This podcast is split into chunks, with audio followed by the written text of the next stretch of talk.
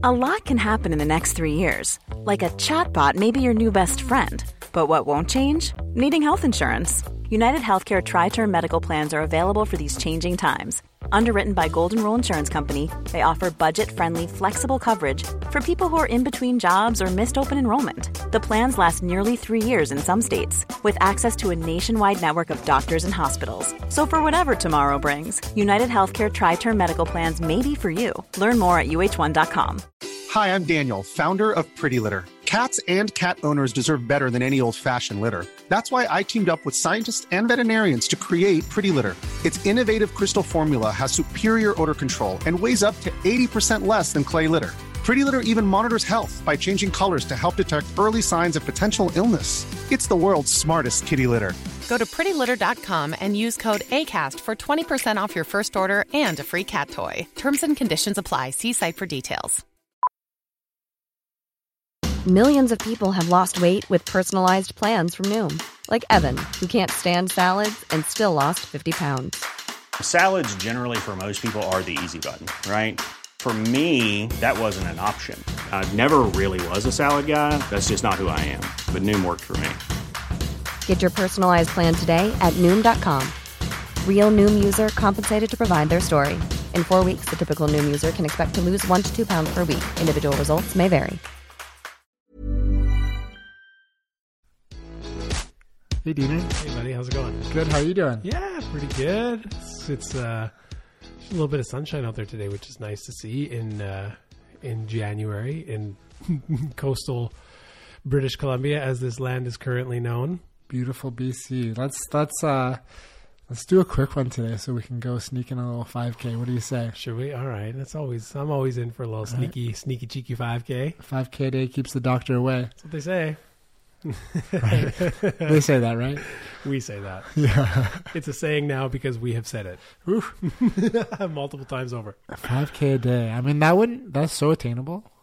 It is. It really It's like is. 20, 20 to 30 minutes of running a day. Yeah, I know. Like for some people, that's that's almost unimaginable, right? But you just you start somewhere. Like Yeah. even if it's like, okay, I'm gonna I'm gonna try like five minutes, Yeah. five, a five minute run today, or five minutes of you know whatever it is, like exercise or Zumba. Do people still do Zumba? I don't know. I hope so. but like there's so many there's so many incremental ways that we can like challenge but at the same time like encourage ourselves i think so often we try to like take on too much Yes. and we end up just like beating ourselves up for like not making this lofty goal that we set Totally. but rather than just being like because i mean the proof is in the pudding so many times over in terms of like what makes the difference and it's simply consistency Consistency.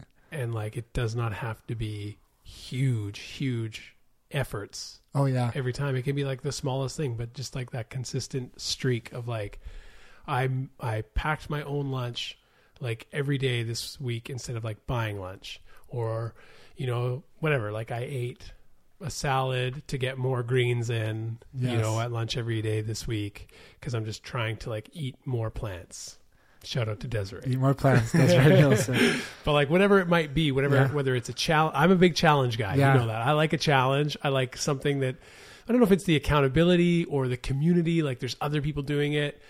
Um, but if I like click, you know, a button on Instagram to say like, yeah, I'm Yes. in, or like respond to something or whatever, you know, pay a nominal fee for some virtual event or whatever. I just like that. Like it helps me stay stick with it. Yes. But uh, Do you know? Do you know my new challenges? tell me, tell me, tell me. Inspired by uh, the one and only Akim Pierre. Ooh, love, love, love, love, it. You know, I do lots of cardio, the cycling, the running.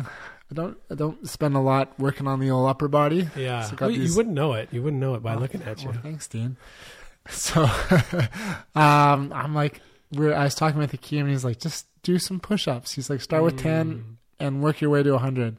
So, uh, and it doesn't have to be hundred consecutively. He just means like hundred in a day. Yeah, And he's like, that'll make you feel strong and make you feel good, and it like kind of works your core as well. So Yeah. I haven't done push-ups in like a year, yeah. maybe more. And I did ten push-ups today. That Yes. was my start. There I you was go. Like, I'm just gonna do ten today, Yeah. and then I did ten, and I f- that was it. I was So like, good. tomorrow maybe I'll do eleven. Yeah. We'll go from there. Well, I, I wonder, like, what would be if you just did one more each day? Oh my gosh! Like- amplify. It'd, it'd be pretty quick. Can It'd you get imagine? to thirty pretty quick? Yeah, yeah. And then, like, uh, at what at what point would it be like? Okay, like now it's a struggle. Like, Right. would it be forty or fifty? But if you just like just did one more push up each day, Yes. maybe you should try it. Okay. I'm kind of interested. Maybe I should try it. Three hundred and sixty-five push-ups. Here we go. Yeah, but it's it seems impossible until it isn't. There we go. I need like a T-shirt or a poster that says that. Do you remember when we grew up? There was like, it was like, I think we were like peak poster culture. Like Oh, you went over to a friend's house Oh, and there, were, like my room, you couldn't see a speck of paint on the Yes. wall. It's just like poster to poster. Same Like all my favorite athletes, my favorite like bands. bands. Oh, like I had two killer Bush X posters. One was just like I, it was probably me and like all the other teenage girls that had it. But it was like a big one of Gavin Rossdale, like the man. He's like a handsome dude, yeah, yeah. right? I mean, and then the other one was like the band. But I love the I loved that kind of alternative grunge, and then a Nirvana poster. Anyway, go on, go Yeah, on. yeah. You, were, you were saying yours. Yeah, I don't even know where I was going there, but uh, Yeah, oh, mo- posters. like uh, motivational quotes. Like Yes. some of them were like, you know, I had to make a Michael Jordan one with like a quote of like, "You can't, uh, you never miss like the shots you don't take or whatever." Yeah, like, yeah. We need, we need to Bring get your back. your. It's not. It's impossible until until it's not with a poster of you like running or something. yeah, I don't know if that would be Like, I picture it as like a body break, you know, like that, like Hal Johnson. Hal Johnson Joanne style. Yes, bring it back. I know. Well, I, I mean, I guess now we have like meme, like we just share, memes. Yeah, and but there isn't a lot of. I know. I remember like I remember the Scholastic book fairs. oh my gosh, and then you could like buy posters there too, right? And it was sometimes some of those or athletes or whatever it would be. Those book fairs were the best couple of days of the year. Amazing, Every right? year in elementary school, my mom would give me like ten bucks, and I could buy whatever book I wanted. Yeah. And you always had to save money for like the erasers, the cool erasers. Oh, yeah. Oh yeah. Or the big one. Remember this is this eraser is for big mistakes. It was Oh like the gosh. the oversized one didn't fit in your pencil box, but you like needed it. I can like smell the smell of like new books. Oh, You ah, know, honestly, so good. I still get so I got like my my girls are in elementary school. I still get excited. They don't do the whole book fair thing now, where they Yeah. like bring it to the school. You just like get the little flyer and order it. But man, I still get excited like looking through the flyer because it has not changed since like we were kids. Wow. It's like the same paper. Like you, it's like what a business model. Huh? I know. Yeah, it's amazing. It's like Blockbuster should have just been books. You know, oh, books haven't been like that's one thing. Like there's been e-readers and audiobooks, but Yeah. like you know, books are lasting the test of time. Yeah, yeah, There's still, I think there'll always be something about a physical book. yeah. I've, I've, I don't have one, but I've read You don't have any books? I don't have it. No, I don't read. Okay, I have a disclosure statement. I've never learned to read. no, they. uh I've like read books on my um, what do you call it? like not not a Kindle, but it's like the Like a just like a tablet, yeah, whatever the Android version of an iPad is. yeah, one of those. And it like it's fine, yeah, but it's not the same. Like I. I remember physically, like in books, where cool moments are. Whether it's because I put a bookmark or something, I'm like, oh, I remember it's somewhere around this page, and I'll flip through it. And I'm a I'm an annotator. Like I write all over the books that I read. So Yeah. if you ever lend me a book, I'm sorry. but yeah, it's just I don't know. And I know that you can annotate and underline and da da da da on Yeah. like an e-reader, but I feel like once it's just in Yeah. the microchip of the device, it's out of my brain. Whereas I will physically look at my bookshelf and be like, oh yeah, there's something in that book there yes, that is you know some information that I want for this conversation or this presentation or learning or teaching that I'm giving. Like yes. And I like that a book's not an electronic device. Yeah, Like I like that it's a break from a tablet or an iPhone or a computer. yeah, So I want those personally. I want those experiences to be like separate. yeah, And I do like there is gratification to see as you get through a book. Like you know you're a quarter way in, halfway in, three quarters. Oh, you've got like yeah, you know twenty pages left or whatever. totally. Like yeah, there we go. books yeah, are good. posters. I'm thinking about all the posters I had on the wall. Mm, I'd be like so proud to show my friends the posters I had when they come Oh. over because I thought they were all so cool. I'd be like, Yo, Tommy's going to be impressed by my new poster when he comes and hangs out, you know? oh yeah, yeah, and then like the the satisfaction of like putting it up and it's nice and straight. And Yeah. the edges are all flat against the like. It's just ooh, that was a good moment. Did you ever go to the Rock Shop in Vancouver? Do you remember that? Yeah, oh, yeah, for All- sure. I all the got- ba- all the band shirts. Yep, on Granville, right? Yeah. yeah. I got lots of band tees from there. I got uh, what did I get? I had a Nirvana Nirvana shirt from there, just like the classic kind of like goofy smiley face one. A Bush, a Bush Yeah. X, as they were known in Canada, because some other band was called Bush. But yeah, one of their T-shirts. Who else did I have? Oh man, I think I had a Dr. Dre shirt from there. I was big into the band shirts. Yeah, I wish too. that I kept them. You know, I gave them away. But I like collector's items now too. I like I was looking at Green Day shirts on eBay. They're like insane. like some Green Day shirts are like a thousand dollars now. Yeah. The one band shirt that I've hung on to, I've like I, I cut the sleeves off, and sometimes I go running in it because you can still run in cotton. Of course. It's cotton shirt. The one that I kept, I got it. Uh, I got it in Los Angeles. Oh man, I don't even remember.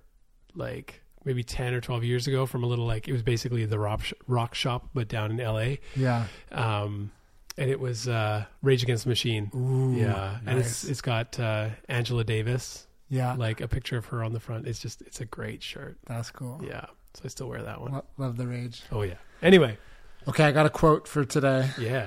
Uh, this is from uh, Tim Ferriss's Five Bullet Friday. If you don't subscribe, shout out to Tim.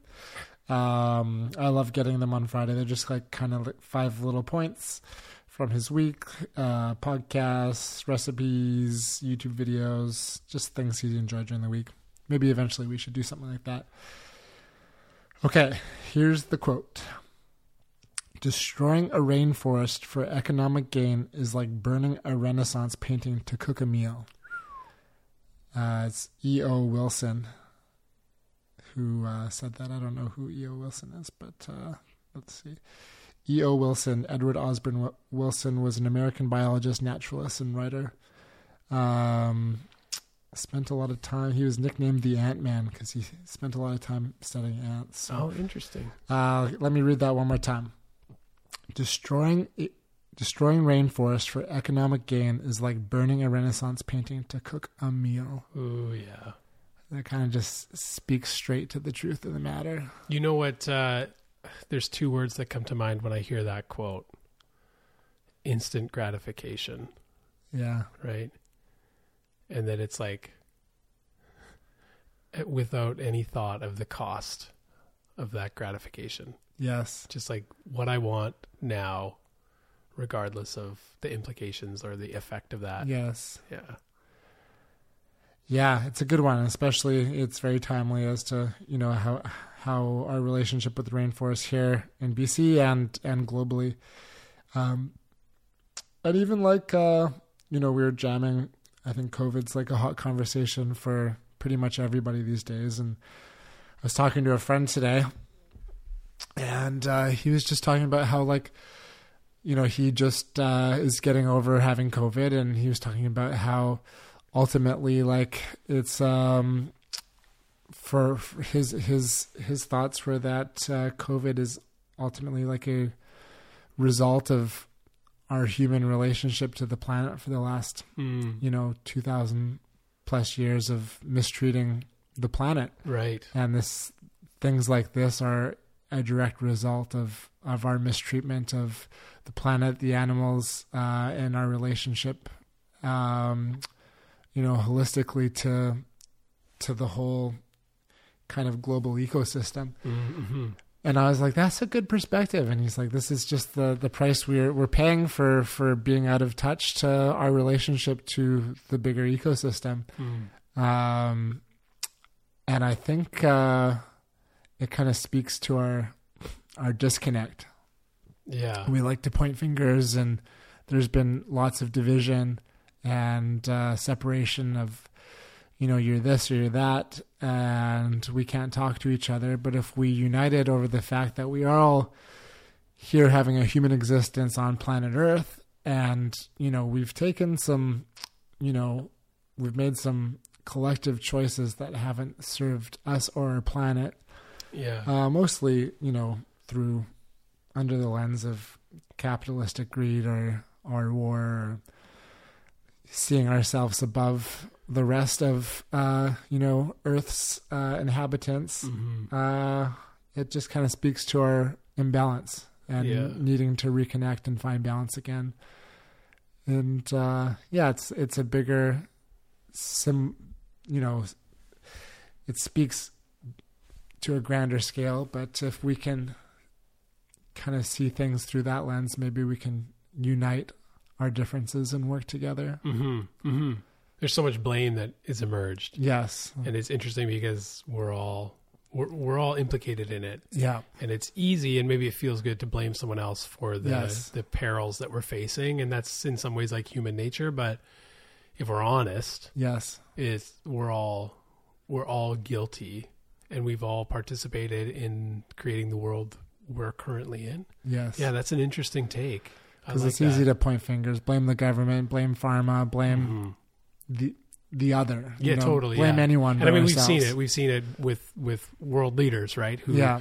blame certain people or certain countries, or ban or block Yeah. people from certain countries because oh, this variant is here, or we think it might have, um, you know, uh, come from here. Right? We had earlier in in 2020 and even in 2021, like a huge rise in uh, racism against Yes. Asian people Yes. all across the globe Yes. because there was this thought that it was somehow their fault Yes. and it's just so wrong headed because yeah if you kind of step back and go no no this is a problem that like the collective we all of us have like participated in and created and so you know it kind of points to the solution is like we are all the solution if we choose to be Yeah, imagine a world where we took collective responsibility and said to our neighbors, "Hey, how can we work together?" yeah versus this division and this pointing of fingers. yeah I mean, then we'd be living in possibility hmm. and we can move forward quickly with Yeah. solutions and and Yeah.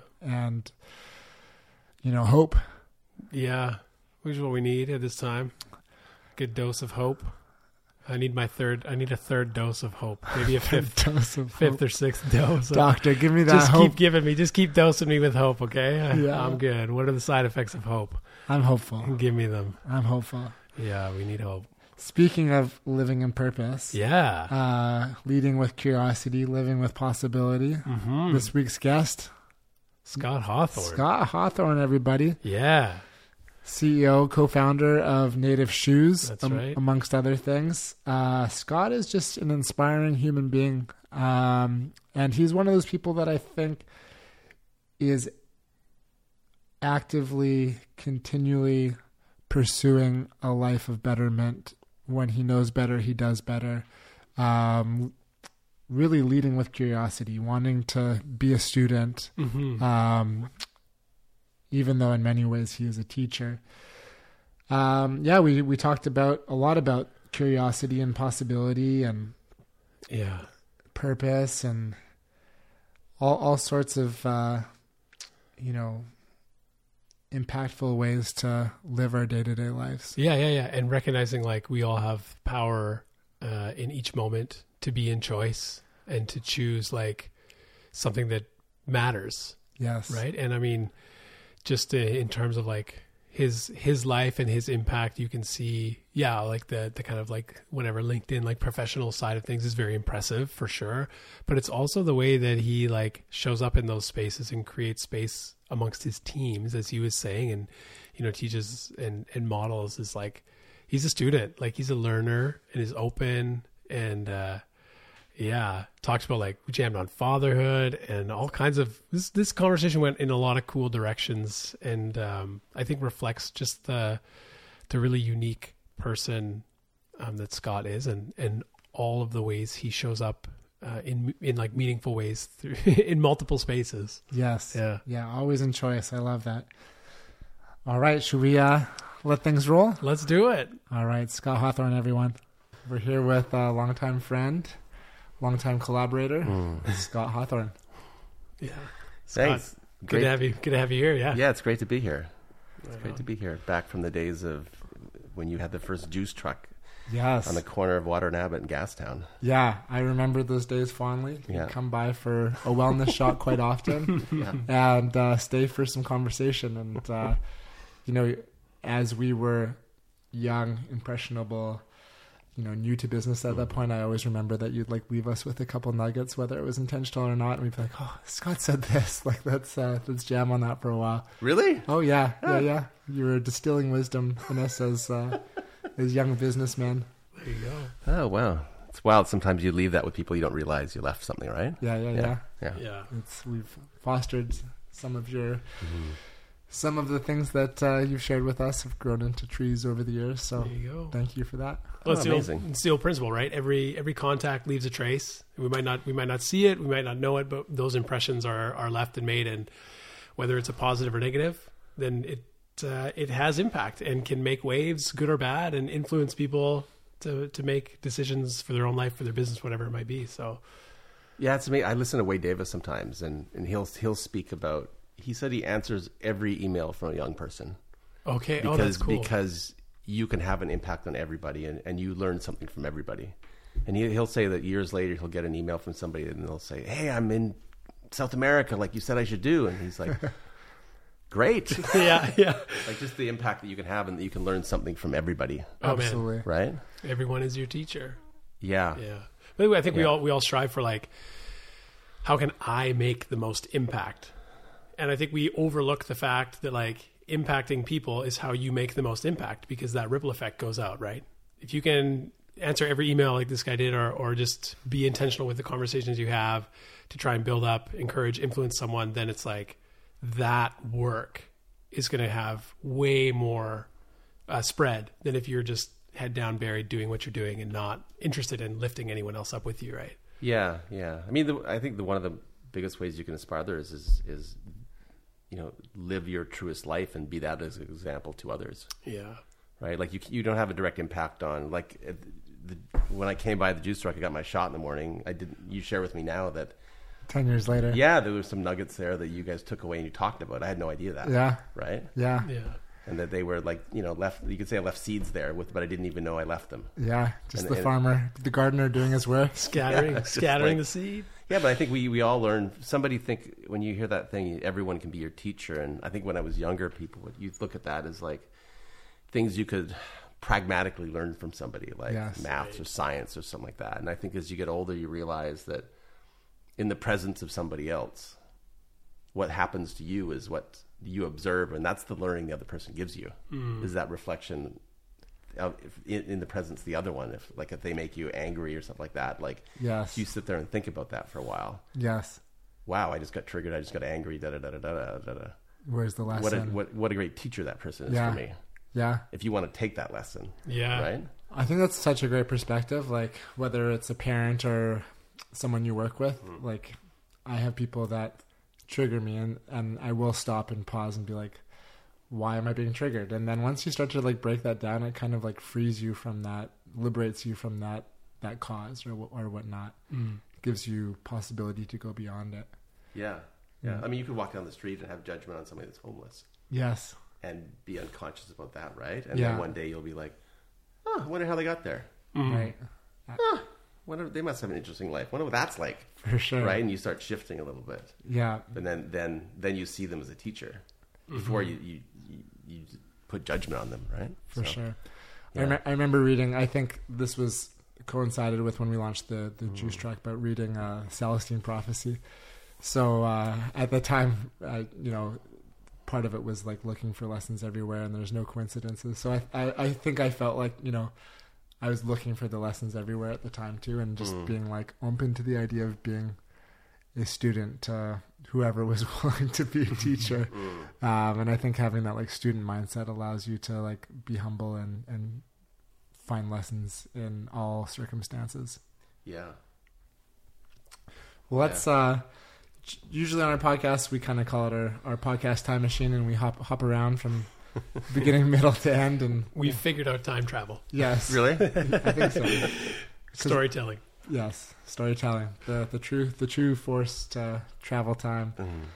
But maybe we can uh, rewind things back a little bit to, to growing up and what, what that was like for you. Um, I know you were born in Yellowknife and you moved Mm-hmm. around a lot as a kid, even spending some time in uh, the Philippines. Yeah, a little island in the Philippines. Yeah. So maybe just uh, Go back to that time. let's go back to that time. Like, what was young Scott like? What was it like growing up? Oh yeah, I was born in Yellowknife. My parents met in Yellowknife because my mom grew up there, and my dad came there as a young mining engineer. And then uh, we they had they got pregnant, and they had me, and they left shortly after that. And so for the first, you know, I don't know, the first we li- we moved every three years to different mining communities because they're often in small towns, right? And so it was like Merritt, Houston, BC. Um, then we went to the Philippines for three years, and yeah, really good memories of being in someone else's culture at that point in time. Mm. How old were you when you were in the Philippines? I was between five and eight years old. Wow. So that's that's a pretty impressionable time. Like, kind of a lot of our early memories are kind of like Yeah, during that age. absolutely. I mean, they'll say the first five years is when you get the imprint on you, right? Yeah. But but I like for me, five to eight was a memorable time. I Yeah. struggled to have memories before that. Yeah. So whereas my brother's a little bit younger than me, and Yeah. he'll have his own experience that was there. But yeah, we I was there five to eight. We came back to Canada, and we eventually moved from up north to um, um, North Van, and I went to grade ten there. Okay. Yeah, And then you went to uh, UBC or SFU after that. all of them. Oh, I went to I went to UBC right after high school. wow. and left at Christmas because I just was I don't think I was mature enough for it at the time. And Yeah. I just was um, yeah, just I left at Christmas. Both my parents are quite you know maths and science people and, and Yeah. went to university and had very good academic standing and stuff like that. And I think it was probably a little bit of a surprise for them at the time that you know that I was going to leave at Christmas time and I you know the previous fall I went to SFU and Yeah. I was there for a couple semesters my marks weren't very good so I was asked to leave Oh no. so I went to Cap College my parents my, I remember my dad saying look you can't go back to high school because that would be the hierarchy for him in the lower mainland at the time like Yeah. you know UBC SFU Cap College Yeah. Yeah. which is now university. so I went back to I went to Cap College for a couple of semesters. My marks were great, and got back to SFU, and eventually graduated from there. So I like I joke that I crammed four years into six. You know? there you go. There you go. But yeah, it was I was I yeah that was a time where I was um, you know really maybe a bit young for my age at that point in time, and still trying to figure things out. And I was yeah, I didn't, university wasn't my favorite time and stuff like that. The last couple of years, it kind of settled in once the class got a little bit smaller and Yeah. it became a little bit more personable and stuff. Yeah. Well, it's a funny time to become responsible because you get this freedom of, you know, all of a sudden you can drink and you have like more responsibilities or more possibilities, and uh, yeah.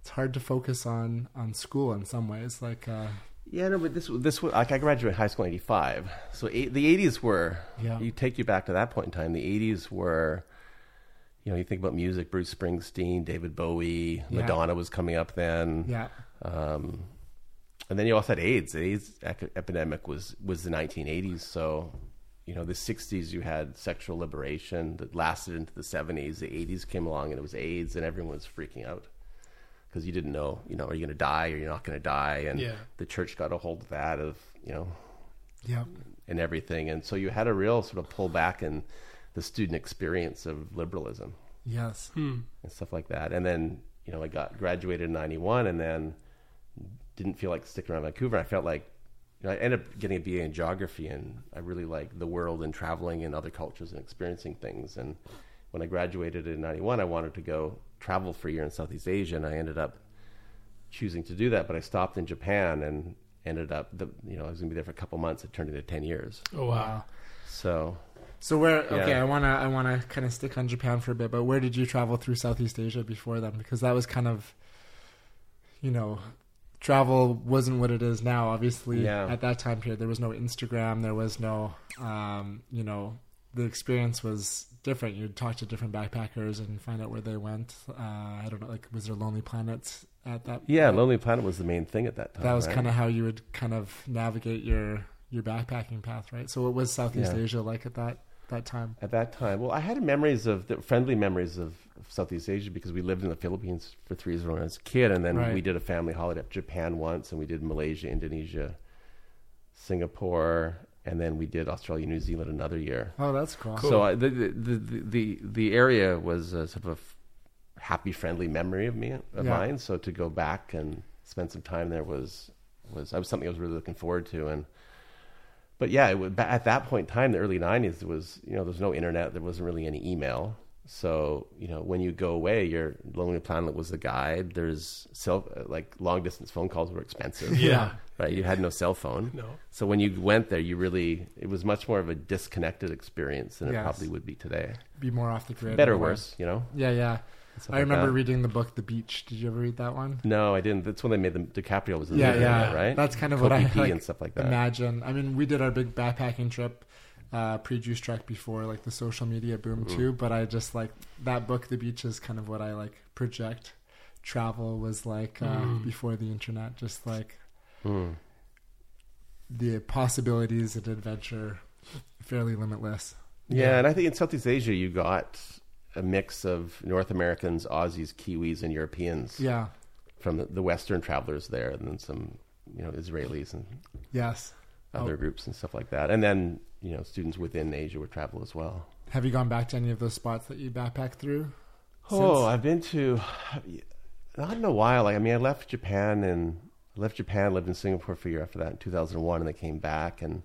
And I've been back to Japan a couple of times since then, Mm-hmm. um, and I've been to into China a couple times, which I didn't do when I was younger. And then I've been into Hong Kong and uh, actually Manila was a place we I hadn't been to Manila since we left in the mid '70s, and I went there maybe eight years ago, and because we do some business there as well, and that was kind of interesting. That's cool. Mm. What was Yeah. that like going back, seeing seeing the place where you kind of spent this you know three years, important years as a as a kid? It felt really familiar. Okay, Yeah, I was going to like ask the- you to change or it didn't change as much as I thought it was. There was, you know, the they had the jeepneys which you get on the back of and you drive around and stuff like that. and yeah, the food was was good and familiar and stuff like that. Yeah, cool. Did it feel like a homecoming kind of like? Did it feel like this is a place I've been before, or did Yeah, it feel like totally. I'm coming back to like my place? Mm, I don't know my place. It felt familiar for Okay. sure. But Filipino culture is very welcoming. And, Yeah. and very warm, and Yeah, it was it was nice. cool. Yeah. So Japan, what? Um, let's let's kind of get into Mm. Japan a little bit because you spent ten years there, and that was kind of the the roots of what became your business career in many ways, right? Yeah, somewhat. I mean, I went there and I was going to only spend a couple months there, and it was the end of their bubble economy had already burst, and I thought I'd teach English for a little while, and I ended up doing that for a year and a half in Yeah. in some junior public high schools and some language schools at nighttime and stuff, and and I did that for about a year and a half, and you know I traveled around the the country a little bit there and really appreciated it, and I was. I was getting a bit burnt out with it, and and I, I felt that if I didn't do something else, that I would probably leave. And I was living with um, an American guy that was in finance, and he needed an assistant, and you know he um, he said, "Here, read these books on, uh, and uh, and I'll test you on it." And and you know he I read them, and I'm like, he came home one night, and I was like, I, I think I got it, and he tested me, and I got it all wrong. oh no! yeah, I got everything wrong, and I was like, oh, and he's like, oh, forget it, maybe it's not your thing. And he went off to bed, and I was I sat there, and I was like, huh. and I felt like it was one of those moments of like, oh, do you put the book away Yeah. forever, or do you like, huh, why did I get it wrong? Like, what's no, maybe it is my thing. And I remember diving into it deeper and like trying to figure it out. And then a hmm. couple weeks later, he came home and it's like, hey, Mike, I think I got it. And he's like, you sure? And I he trusted me on everything, and he said, oh, you got it. Okay, I'll set up an interview. Wow. And then I, you know, had an interview, had a series of interviews, and finally got a job as doing um, legal documentation support and P and L and all the support stuff for the, the at this French investment bank. And uh, so that was the start of it. Yeah. And then as the bank, as our team grew and the bank grew, I ended up moving on the trading side and Yeah. did some financial stuff over there, and that was sort of the start of it. And then it ended up being um, I ended up being there for ten years, Wow. which is really a wonderful experience. And Japan's a wonderful place. So I mean, a few questions on that. Hmm. Um, one, like, did you learn Japanese? Yeah, I'm 10 sort of intermediate level. I've lost a Yeah. little bit by now. That's cool. Yeah. So, uh, what what lessons did you learn from Japanese culture, or, or what really resonated with you about their their history and and you know the day to day life in Japan? Ah, I- there's such a connection to the whole versus Mm-hmm. the individual, and and I think that's something that coming from North America, where it's a much more individual based society, I think the appreciation the and the the feeling that they have that they, they speak for their country every time they meet Mm-hmm. somebody that's you know not from there, and and there's still a deep philosophical approach to life that's there that um, I think is quite beautiful. Yeah. I've never been to Japan, but I've always been so fascinated because you know it's got like the deep roots in kind of some of their more spiritual religious sense, but it's also like very futuristic at the same time. Like they're that's where like Mario Brothers was originated mm-hmm. in Pokemon, and like there's Right. like they're like leading the wave in technology, but there's also like a deep root of like history and um, like connected to those origins, whether it's like the temples or the the nature or like some of the um, kind of um, pre-religion kind of spiritual beliefs or whatnot. Um, just from some of the books I've read, like through Yeah. Murakami books or anime or any of those things, it's always Yeah. like kind of drawn me into into their culture. Yeah, and I, I think the one of the other things I think I learned there was how you do something is really important. And my sister was over there. I think the first year I was there, and she was over there teaching this as well. And then she left, and um, after she left, I'd gotten. She asked me to go in and pay her, I don't know, Amex bill or something like that. So I went into the Amex office, and I went and paid the bill, and um, they I went and paid it, and then like two days later, I got a phone call from Amex, and they said, "Did you, you know, did you come in and pay, you know, Beth's bill uh, a couple days ago?" Yes, I did, and um, there was a discrepancy of eight yen, about eight cents, Yeah, and they they wanted it to be rectified, yeah, and I was like, "That's like eight cents, like Yeah. what, you know, what's what?" Yeah. what why are you wasting my time and your time for that right and they said would you be able to you know come in and and give us the the extra eight cents the other eight yen? And i was like okay. Can i mail it to you? And they said sure. So you know i i went and put eight yen which is a light alloy coin so it wasn't very heavy but i went and got the eight yen. I, I mailed it and i was really cheeky at the time and i wrote you know can you send me a receipt for this? That's amazing. yeah, and and uh, and they sent me a receipt back, and they sent it in a in a big A4 envelope that had a guide to Tokyo in it, and it had probably ten dollars of postage on it to send it back to me.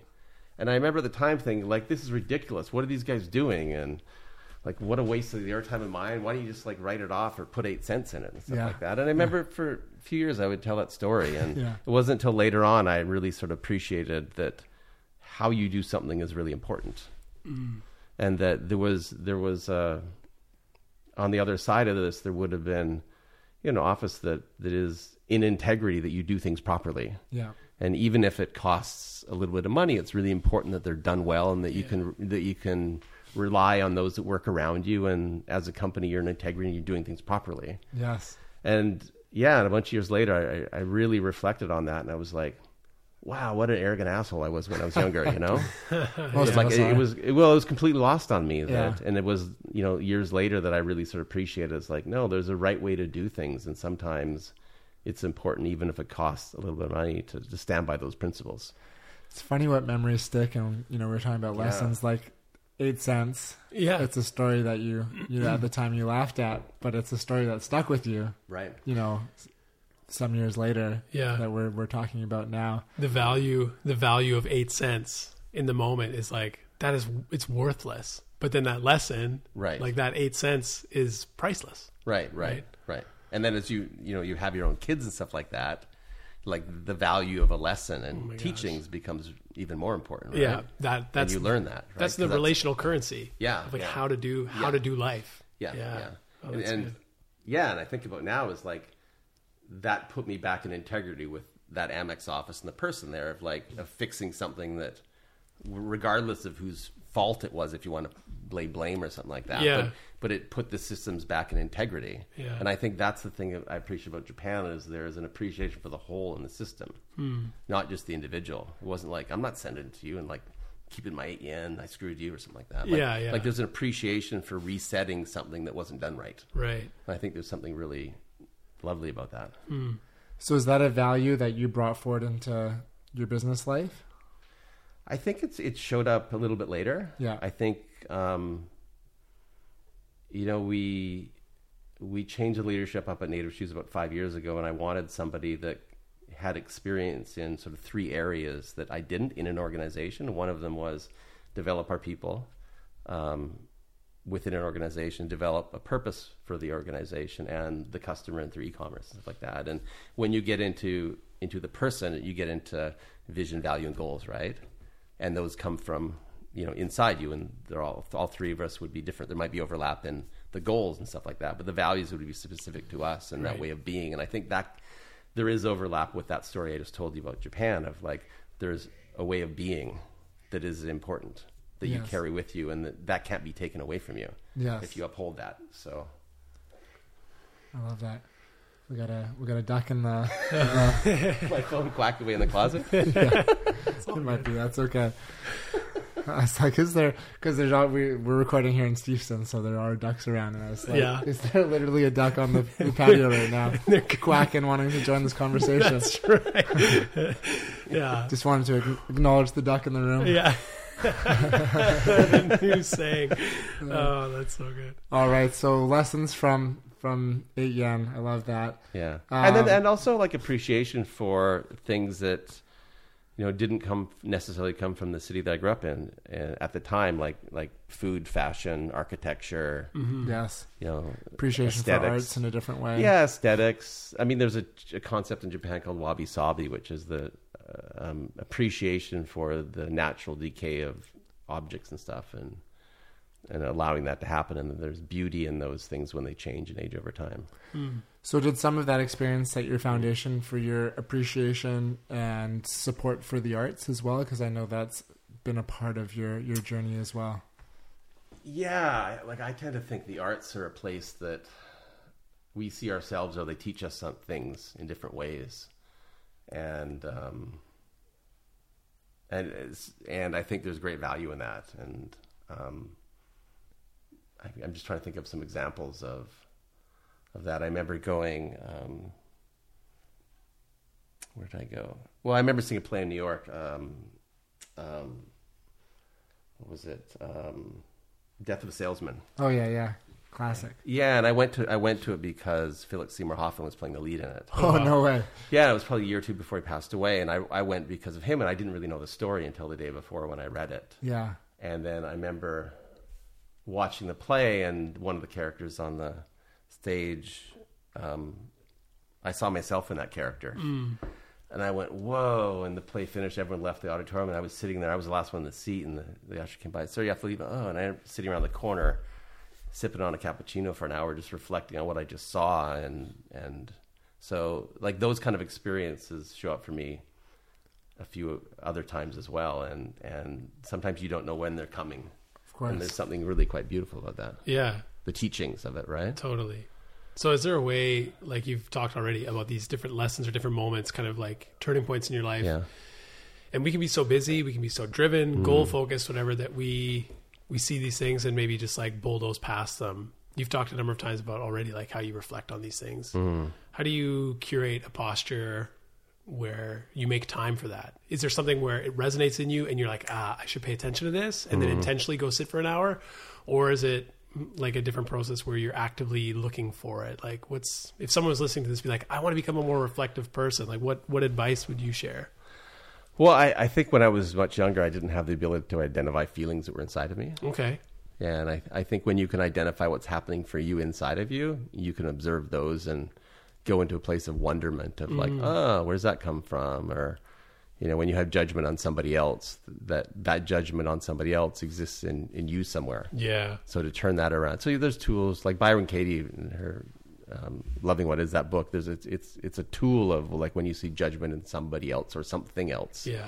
To, there's a tool that allows you to bring it back into you and, and wonder about like where is that in you. So using those moments like as a bit of a mirror to look. within. Absolutely. Yeah. And then there's other times like like I went to Marfa, Texas, where Donald Judd did a lot of art in a small town. And I took my mom there. We were walking through this one gallery space, and there's um, it was the artist what's it, Johnson. I think it was Robert Johnson. It was he does sculpture out of taking um, car parts like fenders and bend them up and stuff like that. And the the one the woman was giving us the the man that was giving us guide said he has to crumple up everything.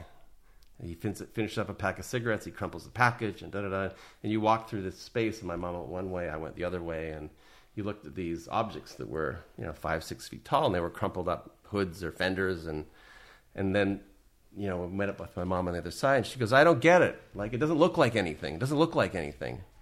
She said, "What do you see?" and I turned to her and I said, "I don't know, mom. I see like." Your generation of men that are angry all the time and they just have to destroy and beat things with hammers and stuff like that. Yeah. And she looked at me and she dropped her hands and she said, You've been taking some philosophy courses? I thought you were a math and science person like us. like us.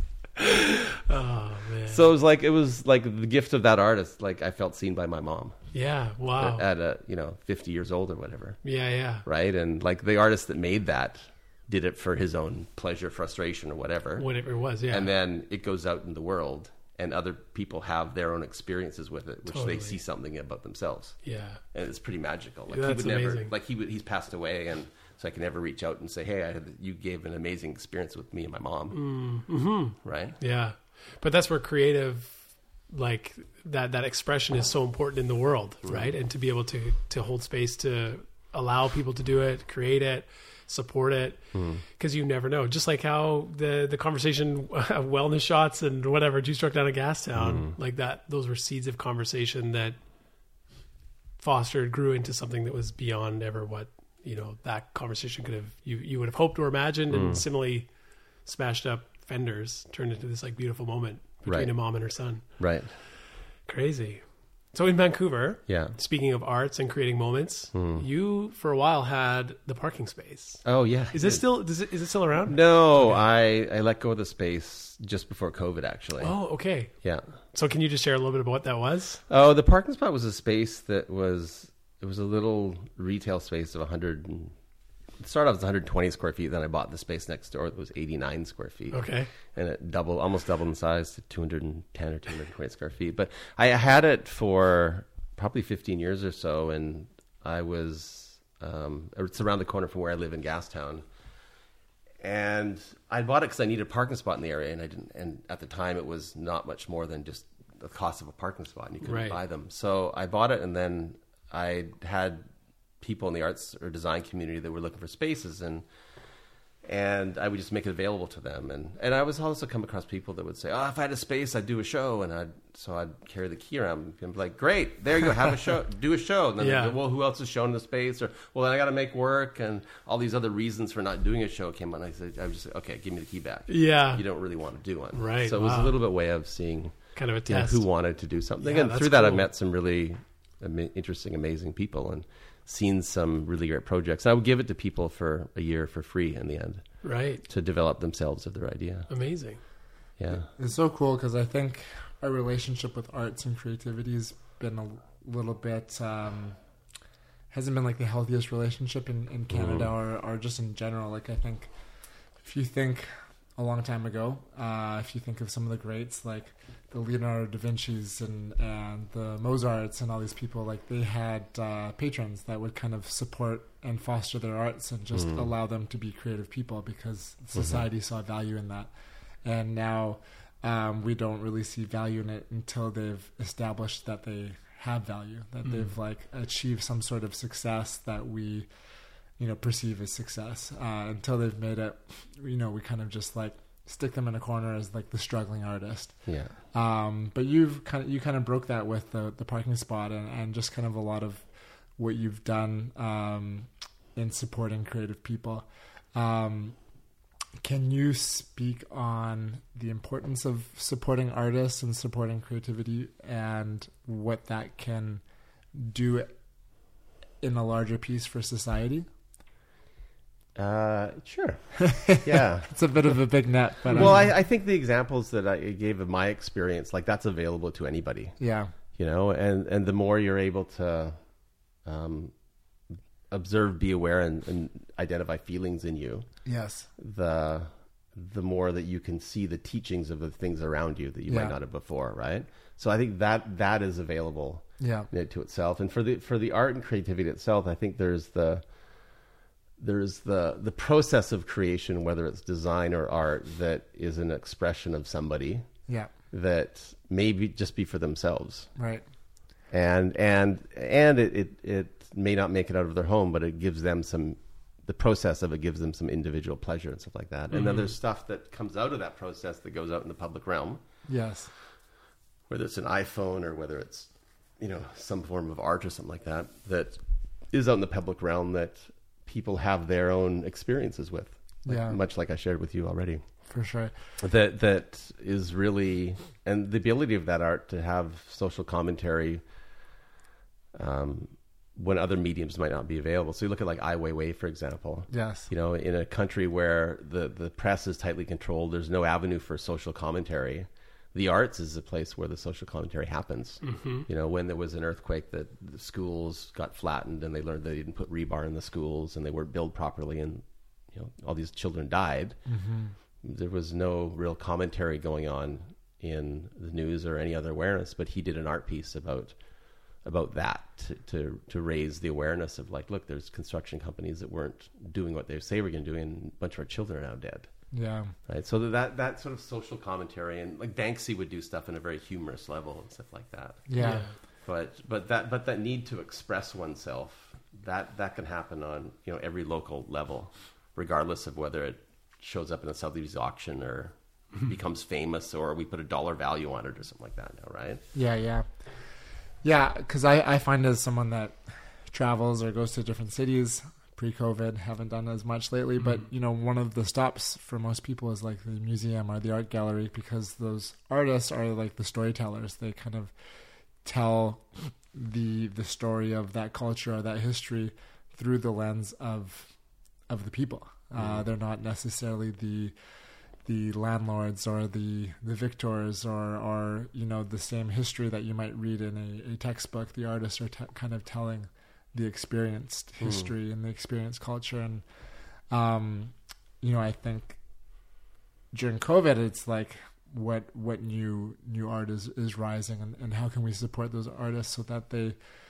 have the right platform to to share their history? Because it's the history that we will remember and our, our children and the children after will be looking at what the artist created to define you know this this era in a way. Yeah, I mean, it could be as simple as if you look around in your home, do you have original art on the walls? Yeah. right. yeah Like the impact that it has on somebody when you go into their show or their gallery or you buy something from somebody, it's very meaningful to that person. for sure Plus, it's also it's very different than having you know a reproductive poster on the wall, right? So if all of your home is reproductive posters, you could look at the economics of it. You re, you bought posters that are printed somewhere else, yeah. Or you have stuff on your on your walls that is a is a memory of the time where you met an artist and you resonated with the idea that they were trying to present, yeah. And then that person exists in your community to to continue to do that.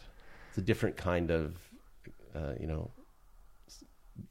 neighborhood that you're cultivating, right? for sure. And, and it gets to the core of like is is original is original idea and ideation important or not, right. Right? Yeah, what do you think Oh, it's very important. yeah, and you know, I just I just got back from a few months ago. We went out, or a few weeks ago, we went out east, and we were in Halifax, which I'd never been to before, and we went to Newfoundland. We went to Fogo Island. yes We went to Fogo Island Inn, and it's really amazing what Zita Cobb has done out there with with a community that was was you know founded by settlers originally from Ireland 400 years ago that came for fishing, and then the cod fisheries got shut down in the 90s because of, it was being overfished, and the community there that was in decline. And she grew up there, went away, made some money on fiber optics, came back, and said, "Well, what are we going to do here? Yeah. The path this is on right now, this is not." This is not a good one, and stuff like that. So she went and hired an architect that was from Newfoundland, that was, you know, in living in Norway, Todd Saunders, that was from Gander, and she had this vision of of using of regional economic development through arts and culture, and she had this hotel that was built, and then she looked at what she had to work with on the island, and she looked at there was skills there in making furniture, there was skills in quilts, there's skills in knitting, and a couple other things, and she brought in some international designers to work with the craftsmen and they come up with a line of furniture and, and quilts and she's effectively elevated craft art. And it's really amazing what she's done there and is going to continue to do. She's bought a bunch and they manufacture a bunch of the furniture on the island there and the quilts and and she's bought a bunch of buildings and she, there's four residencies for artists that are there. Wow. and it's really incredible but her core thing is that we go anywhere in the world is generic now. Right. And the mm. important the importance of place and for that to be expressed and you know as we sit here today and we look at like what are the opportunities that covid has given us and so far and it's, it's, somebody said to me it's to disconnect from the material world mm. and reconnect to ourselves and i think that's one of the comments that sort of resonated with me the most hmm. to disconnect from the material world, Yeah. right? No, totally. And then we sit here in you know in Steveston outside Vancouver, and we have another atmospheric river going to go through the island and the Lower Mainland. We had the one that went through a week or so ago that took out all the roads and stuff like that. yeah. And you know, it's all it feels like it's all pointing to you know to connect with our own cultural expression. We're being cut off from supply lines, Yep.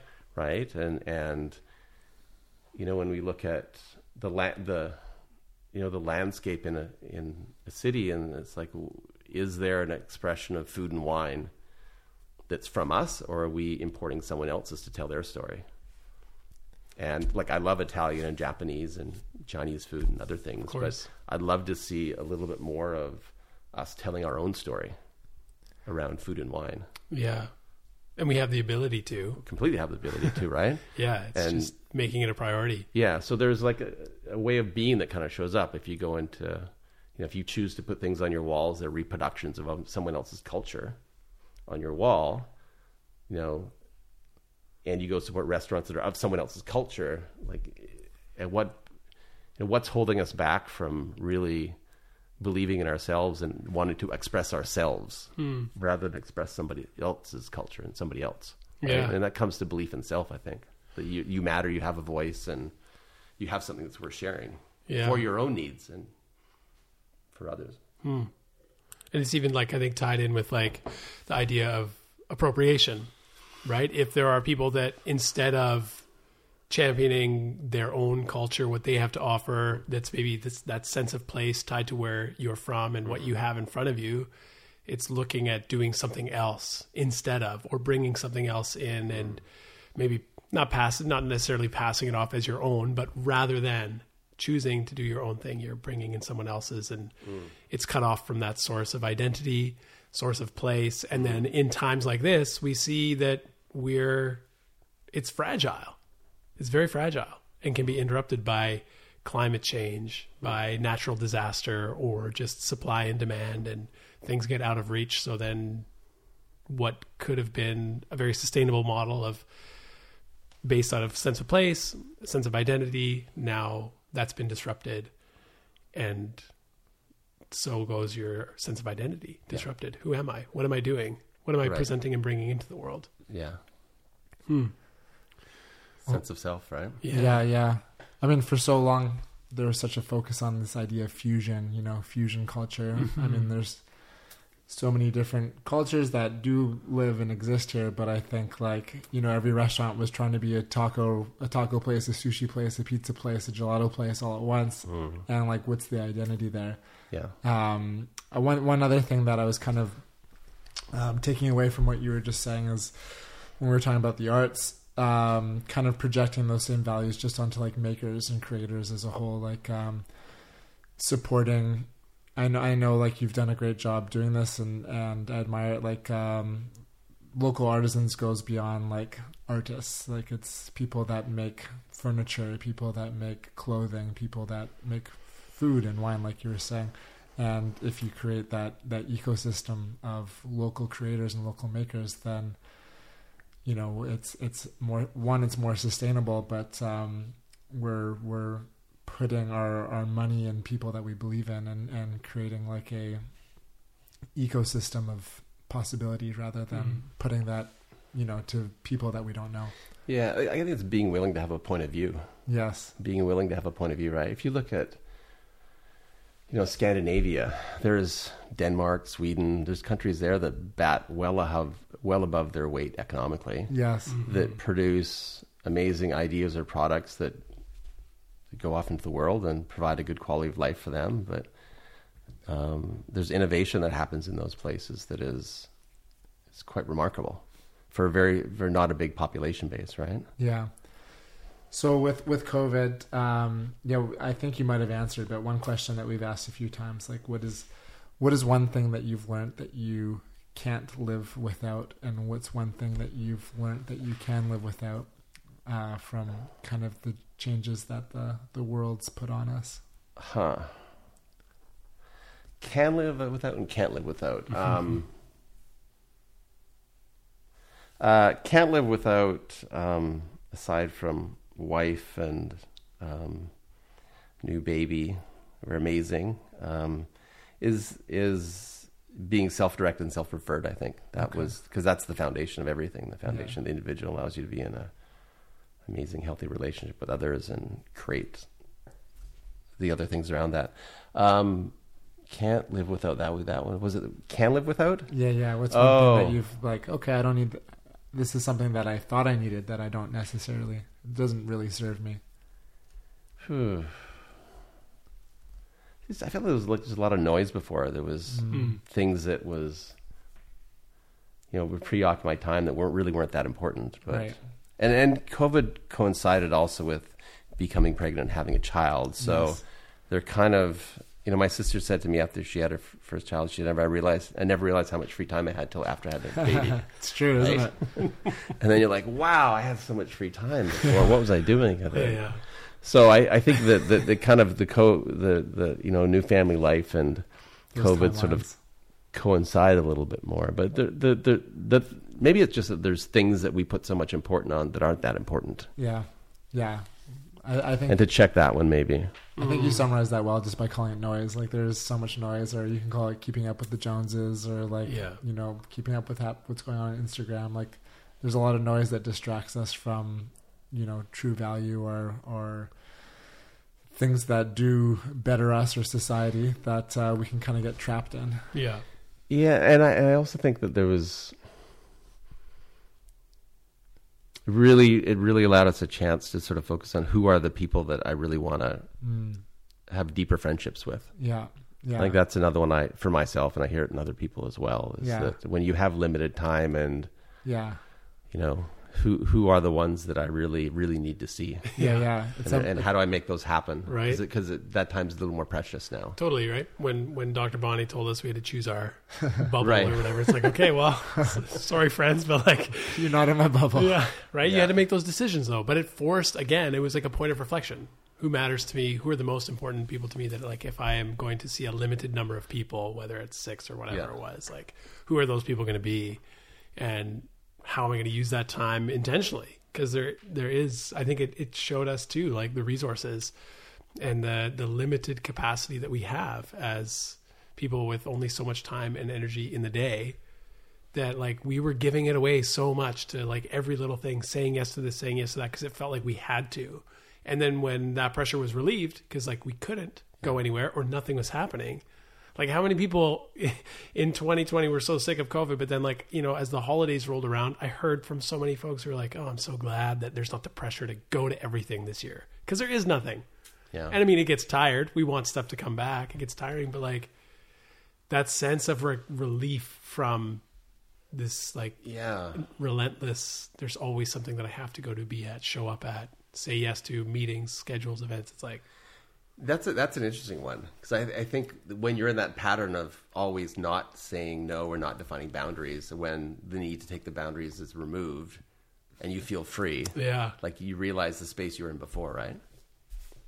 that's the 100%. teacher. Yeah. Yeah, you had no boundaries. Yeah, yeah, yeah, yeah. I have, I have a good friend, and he said when his it wasn't until his father passed away that he realized how much he was trying to please his father, and when he wasn't there, Yeah. He it became really apparent that he he he was trying to please his father the whole time. yeah. Yeah. But in the absence of somebody to please, it was like Oh, So how did that Yeah. cha- how did that change for him after his father passed? Did he share that? Like Well, was- I think there, it's freeing. Yeah. and there was an awareness in it for him. Yeah. that he was didn't realize he was doing that. did he transfer that to somebody else, or did he like take? I mean, That's a good question. this is I'm asking you to answer someone else's experience, but I, I wonder if you projected that onto somebody else, or if you like yeah, took that within to be the master of self in a way. yeah, that would be the, the the natural thing most people would be is like, who do I project that onto next? Mm-hmm. right? Yeah, yeah, mm-hmm. yeah. interesting. All right, time travel. You guys ready to go go Where we back? gonna spin Here we the go. time machine. Spin the time machine. so you leave Japan after 10 mm. years. Mm. You spent some time in in the finance world kind of learning that side of things. Mm. And you came back to Vancouver and kind of parlayed that into um, you know, growing fostering many businesses in, in Vancouver from Mm. restaurants to um, I think most prolifically and what I mostly know you through uh, native shoes. Um, can we kind of jam on on the business, the businessman of Scott Hawthorn for a few? Sure. Okay. Okay. All right. Bring your notes out, people. I've got my pad out. Um, one thing that I've admired that you've done, uh, I see you kind of as a, a business philosopher that is, uh, you know, looks at things not necessarily only through an economical sense, like um, bringing social responsibility, conscious capitalism um, with native beast free. Can can you talk about like the idea of being a social, socially responsible capitalist or conscious capitalists in a way? Hmm. I think there's, there's several little sort of mini events along the way that kind of are memorable for me and stuff like that. And you know, I think from a young age, I was always thought to think about other people. Mm-hmm. That's something I think my parents instilled in me is like think about other people. And um, so I think that that was something that was in me for some time. And you know, when when I came back uh, to Vancouver, I had a little bit more capital than when I when I left here. So it gave me a little bit of freedom and privilege to be able to, you know, be a bit more um, self-directed, a bit more entrepreneurial than I would have been otherwise. And you know, I went to SVI, the Social Venture Institute in Hollyhock one year uh, that Joel Solomon runs, and it was my first time in that kind of more formalized community of uh, where you learn triple bottom line, people, profit, and planet, and stuff like that. And you're like, oh, okay, and you learn the vocabulary, and you're like, oh, I, you know, I kind of operate a little bit in that space, but when you hear it formalized and other people doing, you see a community of other people, and you're like, oh, it becomes a little bit more like uplifting and, and you know, it becomes educational for yourself and stuff like that. So I think that was one of the ones where I was like, oh, there's actually people that this is a thing for and stuff. And I remember when I was in went to SFU, I was thought about oh maybe I should take some business classes and stuff. And at the time, I took like first year stats and economics, and I didn't really feel like I gelled with most people in the class. It wasn't really you know my vibe and stuff like that of you know talking just business for the spirit of numbers and stuff like that. And I te- mm-hmm. tend to look at it now as you know business is the framework that an idea goes into. Hmm. The idea can go into a, a nonprofit or a for-profit or something like that, but the, the organization itself and you know what, what it's become of of you know just about top line and bottom line it's it's not something that it's those are those are the outputs of purpose Right. like when you do your purpose really well and you serve that you'll probably you should blow those numbers away So, do you have a personal purpose that you project onto your businesses, or do the the businesses are they born out of an idea or a purpose separate to your your own?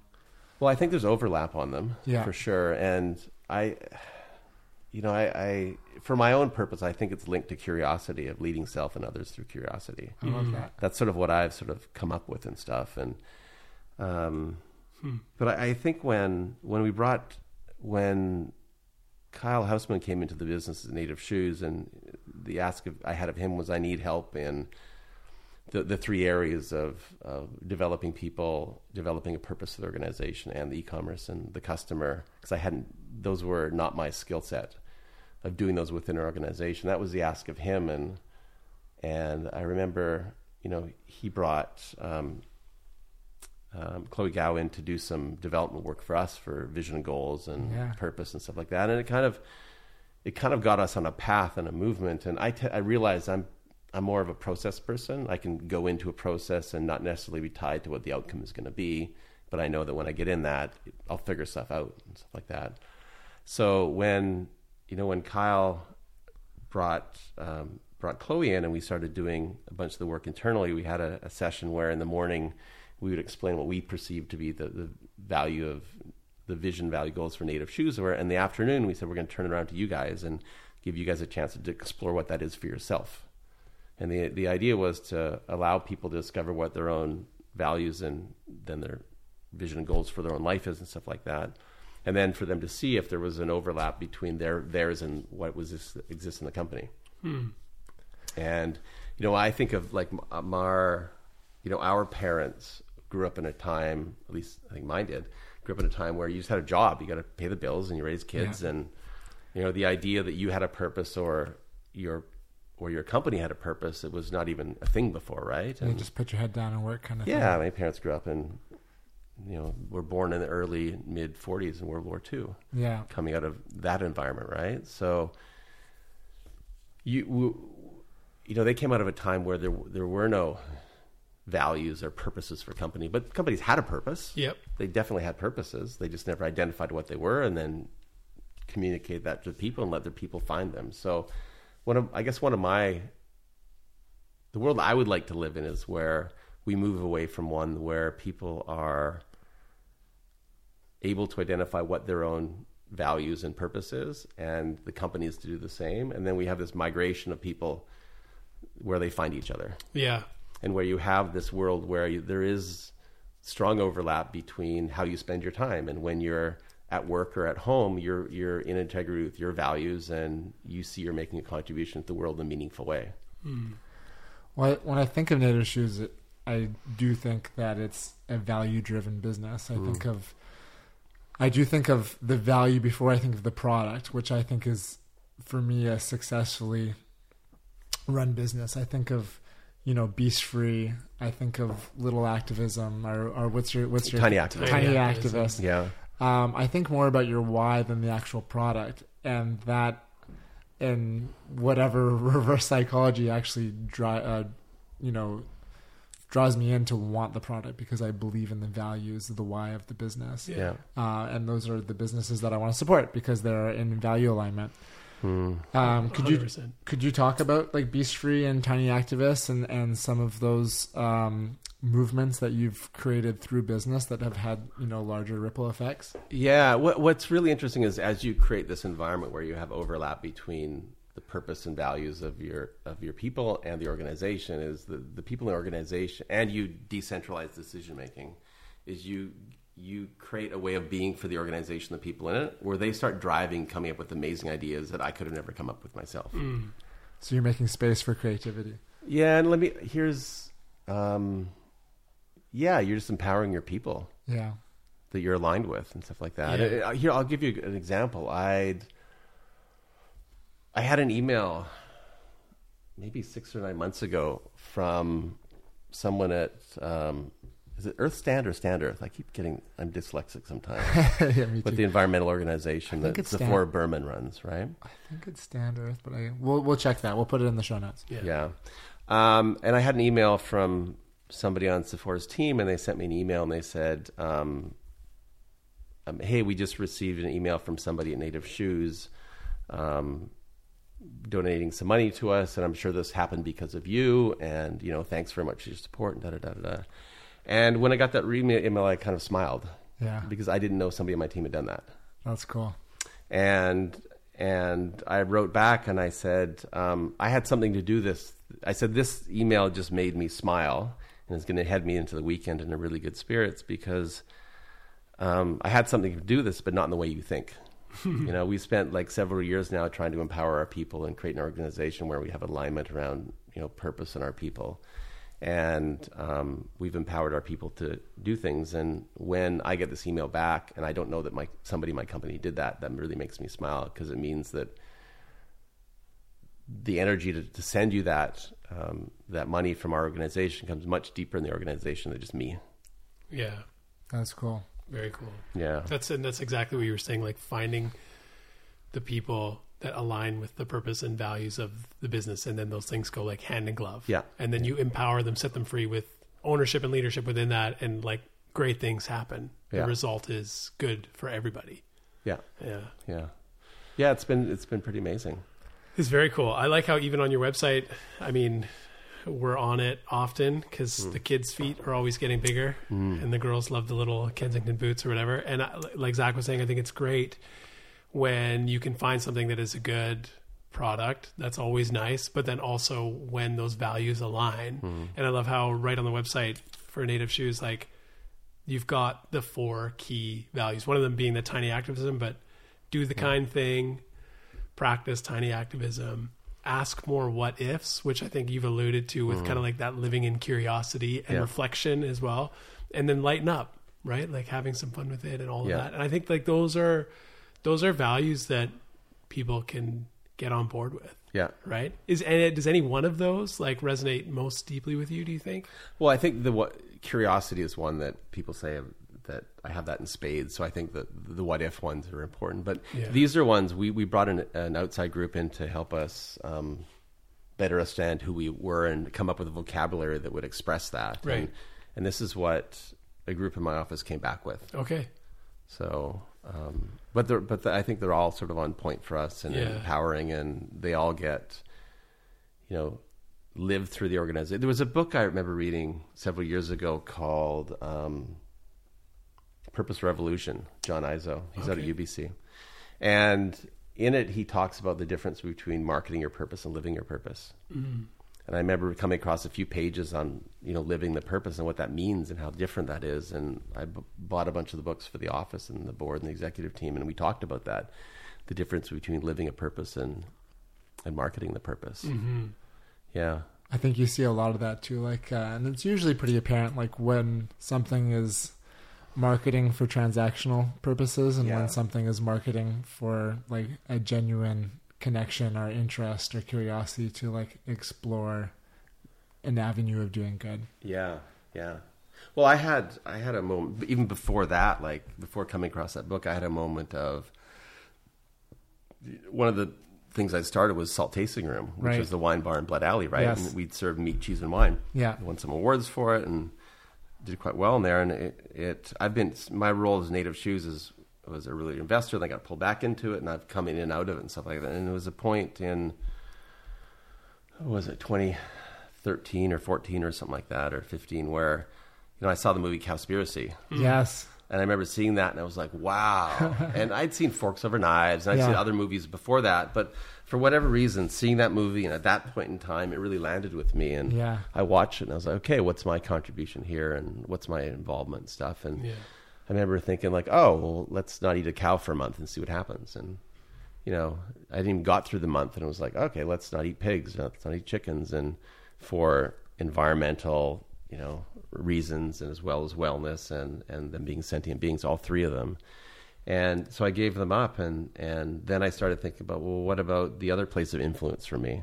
And I looked at, you know, here I'm being asked, invited back into to Native Shoes to be a more um, active participant in it, and I owned the, you know, a restaurant where we served, you know, charcuterie on the menu, yes. stuff like that, and I was like, well, can I go back in here and speak about beast free, and we don't use animals over here, Right.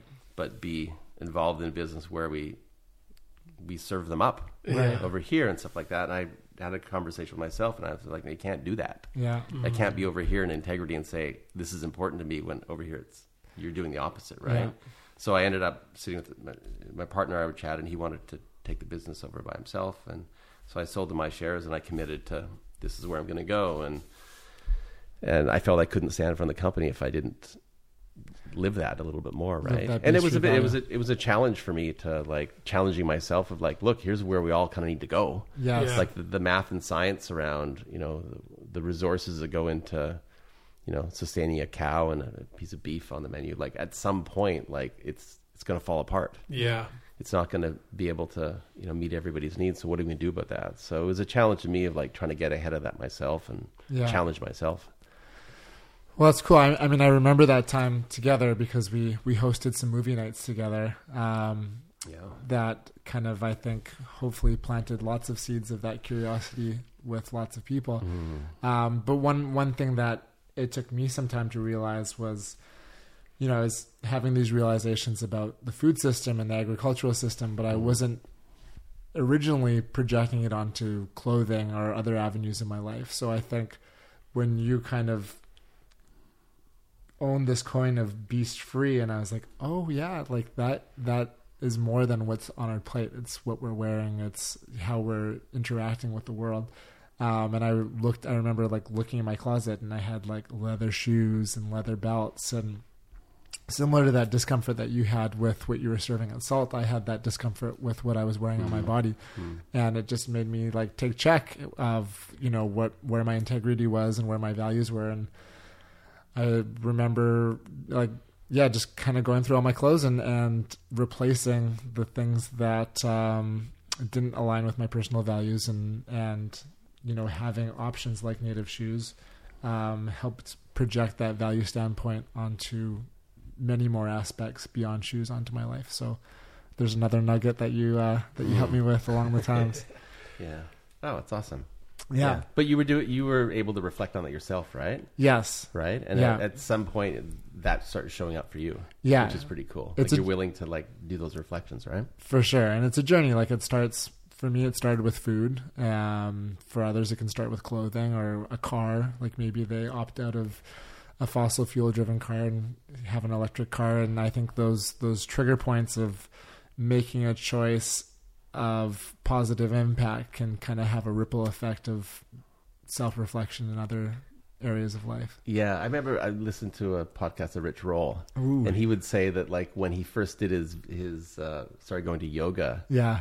He went to yoga I think down at Venice Beach or something like that, Yeah. or Malibu or something. He went there because that's where all the really attractive women went. Yeah. He just went there for that. But once he got into it, it became so much more for him. Yes. So he would say like, you know, whatever gets you in the conversation, Yes. for wherever you're at at that point in time, and Yeah. not to put the judgment on others, but like accept where you're at and you know whatever whatever it takes you to get in the conversation. Yeah, it's the thin edge of the wedge that gets you in, right? And then what happens after that is based on your own self reflection, the Right. experiences you're getting, and that you're like, Yeah. oh, I want more than this. But like, whatever gets you in the door, whether it's like, yeah, going to that vegan restaurant because the girl is cute that you're dating and she wants to eat that, and so okay, let's go. And then it opens up the potential to be like, wait, do I? Why do I eat all this meat? Or like, why do I need to? Or why are you vegan? Mm-hmm. And then those are the conversations that help us like learn and grow if we're willing to have them, and then look within, right, and say, Yeah. what does this mean for me?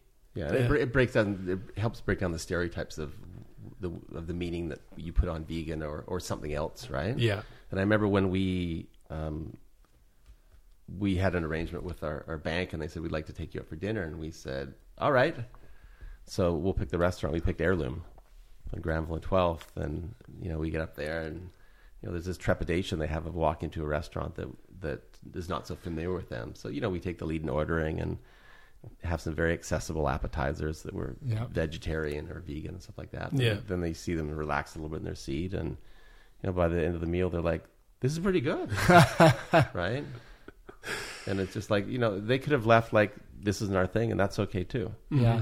But it's you know the invitation to others, and it it can't can't come with judgment or with anything else on it. You just have to Right. accept people for where they're at because if you push them, they're gonna resist it and stuff. Yeah. yeah none of us were born uh, vegan or zero waste or i mean maybe some are now but uh, for the most part you know this has all been personal journey where we've gotten to these points and to pass judgment on somebody else when they're on their own personal journey is uh, not really a fair thing to do. Hmm But I think it's it's often not as high stakes. It's like what's on my plate, right? And people are very connected, and it's cultural and it's familial, and so there there's a lot that goes into the decision of like, okay, I'm not going to eat the Christmas turkey or whatever when I go back to mom and dad's house or grandma's house or whatever it might be. But it's like higher stakes when you're talking about like businesses that you're invested in. You're like, okay, how do I stand with integrity in one if this is what I'm doing in the other? And then to have that conversation with yourself and then the other stakeholders and partners and say, I can't be here because I don't align with these values anymore. Hmm. Like that's big. So I mean, in, in many ways, kudos to you. And then for for us, like hearing that and listening, like it's it's inspirational to be like, okay, yeah, there are there are high stakes in it, uh, but it's, they're not all the same, right? For some for some, it's like I don't know. That's like a real kind of pivotal moment where you said, I'm going to be all in on this because this is like how I'm personally leaning Yeah. because I think a lot of times economics can dictate what we do more than our actual Like values. revenue over everything kind of yeah, thing which is Yeah. really what got us into this mess in the first place, right? Like Yeah. atmospheric rivers notwithstanding. Yeah, I mean, we, we, you know, how we create our own identity, right? Yeah. Whether it's, you know, we think it's validated by these external things or it's internally referenced, right? Hmm. You know, whether it's they say object referred or self referred, right? And- Right, right. Uh, one thing you said uh, when you took your friends to, Are your banker to um, heirloom, um, you know, they came in with one perception and left with with another. Mm. Uh, can you talk about this idea of living in possibility? Mm. Mm. I know that's something that I've I've we've talked about in the past, but I think it's an important conversation. I just want to hear your, your thoughts on it. Yeah, well, the the possibility is you get there by curiosity, right? Mhm. Yeah. And you know, there's you know, there's an event that happens in front of you, and you can go into reaction or victimhood against it, or you can. The way you get out of that is by curiosity and getting into possibility of like, rather than making the assumption of like they won't like it or this other thing, and it's like what an opportunity it was to like reflect our values to them of like this is really important to us, and we're happy that we're doing business with you, and can we show you something that you may or may not be aware of and that's happening in the city. Yeah. Yeah, I love that. So if you're living in possibility, you you kind of take yourself out of living in judgment or projecting what's not possible. It kind of opens the doors to um, you know try things Hmm. without judgment. Hmm. Uh, do you do you project that into like all aspects of your life, or or how has, has that been like a value standpoint for you, living in possibility? When I'm conscious. Yeah, I know, right?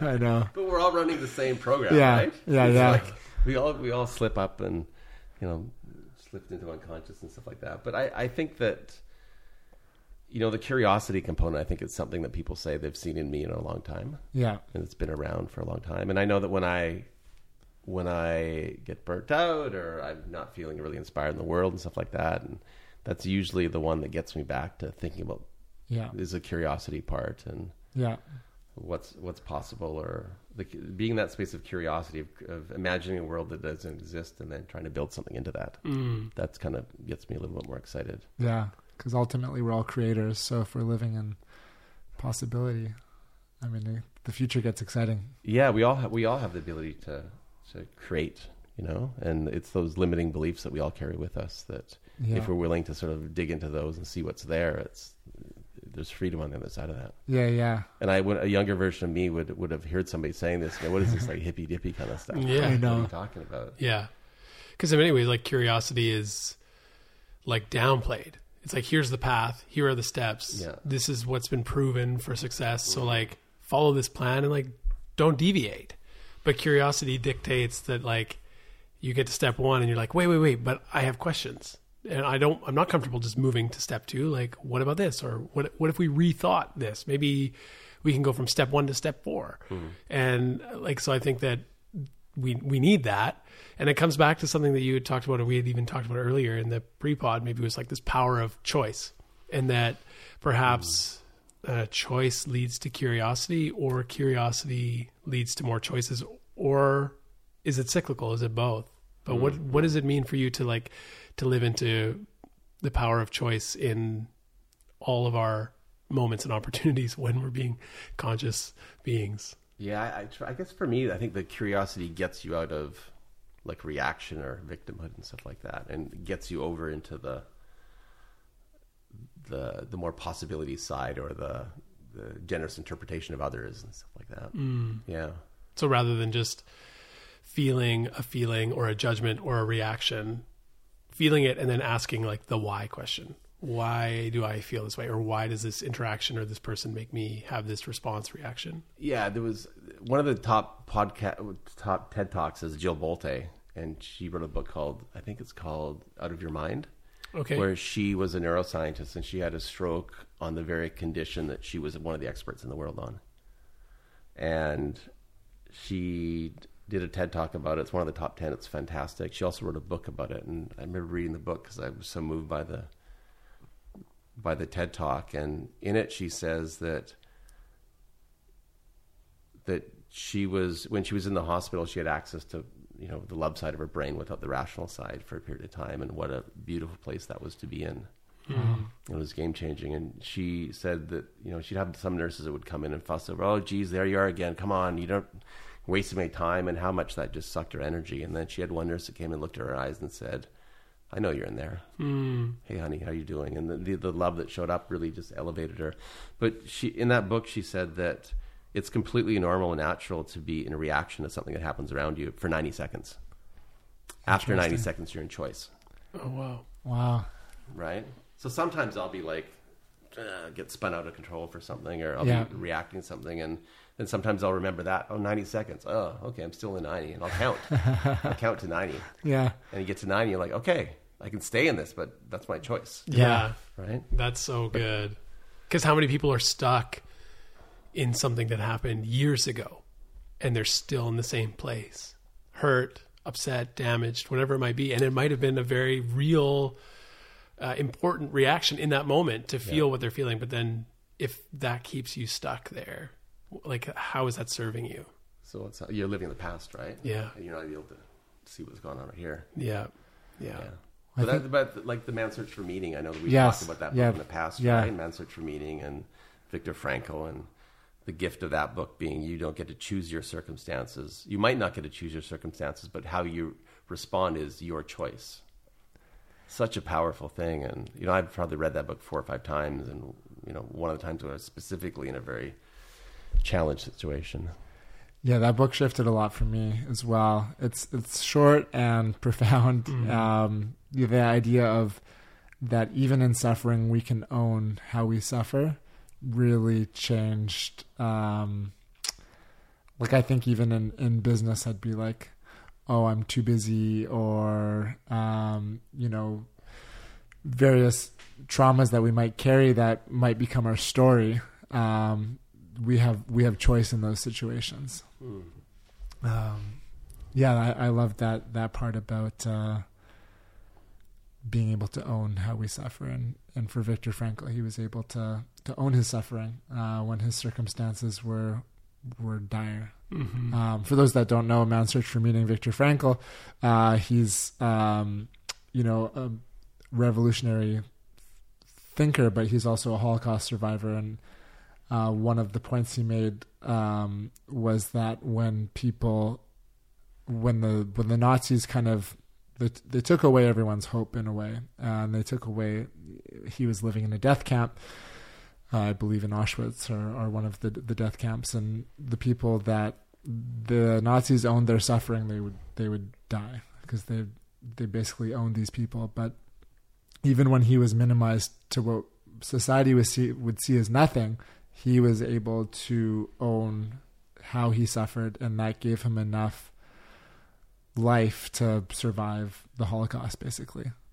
Uh, does that summarize it, Scott? Yeah, yeah, and th- those that did survive saw it as something other than a death camp, Right, right. which Yeah. is which was your possibility. yeah, Right. yeah. And I think if you can have that realization when you're living in what most would define as a death camp, I mean, if you project that in a macro sense, like it really does give to give light to living in possibility. If you can, if you can see through that, uh, I mean, yeah, I think you can see through anything. Yeah, absolutely. Mm. Yeah, Such an important book that I know a lot of people have read and got like powerful message out of, it for themselves that they refer to. Yeah. go back to. yeah, yeah. It's very humbling. Like you know, I think I'm having a bad day or whatever. And you're like, okay, things aren't so bad. I, Yeah, I can rise above this bad mood or whatever. Mm-hmm. yeah, yeah. Are there? I mean, I, I feel like often when we, we get together for lunch or to, to hang out, we'll we'll jam on books quite a bit. Are are there other other books that have had lasting impact that you've gifted to others because they influenced you in large ways, or are books that have maybe altered how you saw the world? Yes. Obviously, on the spot. course. What are they? yeah, my, my wife Laura says that you show love by giving people books. Yeah. Oh, that's a good line. It's a good love language. yeah, too. Yeah, for totally sure. Right.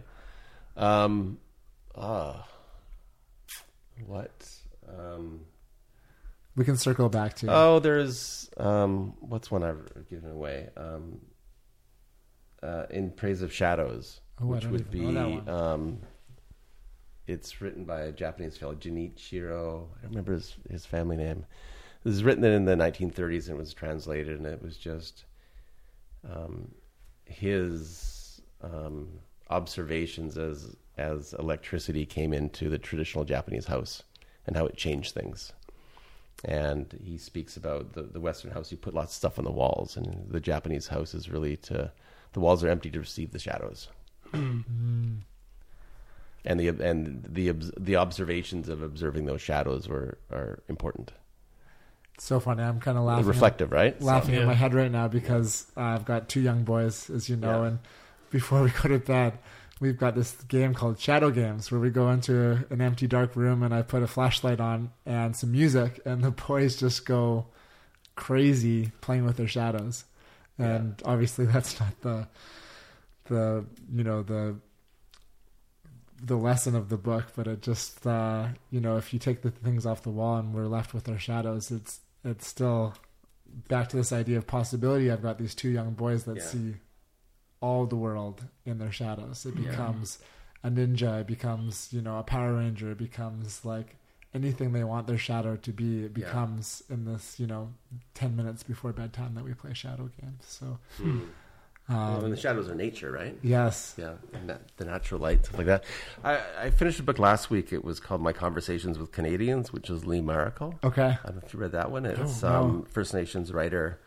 Um, and there was a particular place in it that I've been thinking about a lot. And, you know, we all know that the oral tradition with First Nations cultures was meaningful and they didn't have a tradition to have a written language. And in that oral communications of, you know, of telling stories or through songs or, you know, at potlatches giving people um, a name or a story that they own that story. And it, it, um, it really left with me, and I've known this stuff before, but it really left with me and landed the the the impact on community when how it changed when you went to when you went to a written form, mm. and when the settlers showed up and heard a story, wrote it down, and started selling books on that, and the ownership over that was completely taken out of context, mm-hmm. and how much you know if you're from a community that goes back fourteen thousand years on the same land and you're the holder of a song that goes back that long, like what that means to community.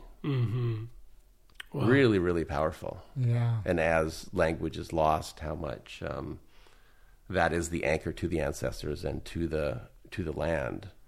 So I've just been sitting on that the last week, and just the,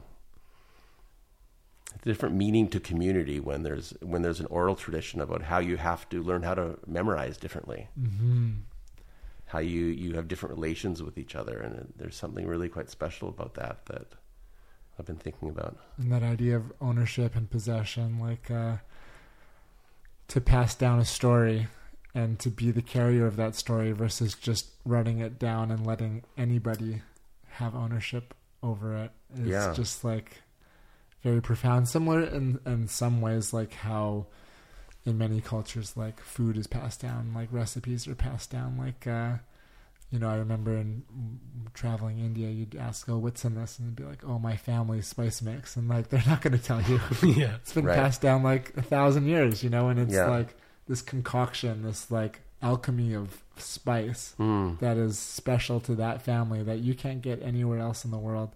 Similar to what you're speaking of on story, how that story or that song, um, you know, that has been passed down And it, how it connects you to your ancestors, right? Yes, yes, yeah. I think there's there's a lot to to learn from that and to Oh man. change our our perceptions of you know ownership or, or ancestry through through that and our own ancestry as well. hmm Well, and even that conversation we were having earlier about like connection to place and identity, and as like as settler Canadians are like having these conversations about reconciliation and hmm. telling the truth, like it's tied to stories, it's tied to community, and part of I think what we have to like reconcile with is the fact that some of these stories are in danger of being lost or many have been lost because of the work that you know our government and the churches did to try to eradicate the indigenous populations here and that like when we focus back on those identities and those stories and start to say like these matter and have value we bring them back into our awareness and our consciousness and it starts to show up in our conversations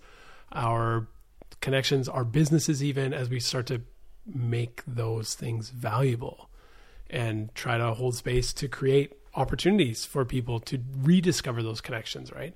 And i mean i think that, that that's the work ahead of us for years and years to come but um yeah that piece of work i just pulled up the book here my conversations with canadians i mean it looks amazing reading quickly the abstract while listening to you zach is uh i think it's a necessary work for for people to engage with for sure Yeah, it's it's a, it's an incredible book. Yeah. it's really great. So how are you, Scott, showing up as a tiny activist these days?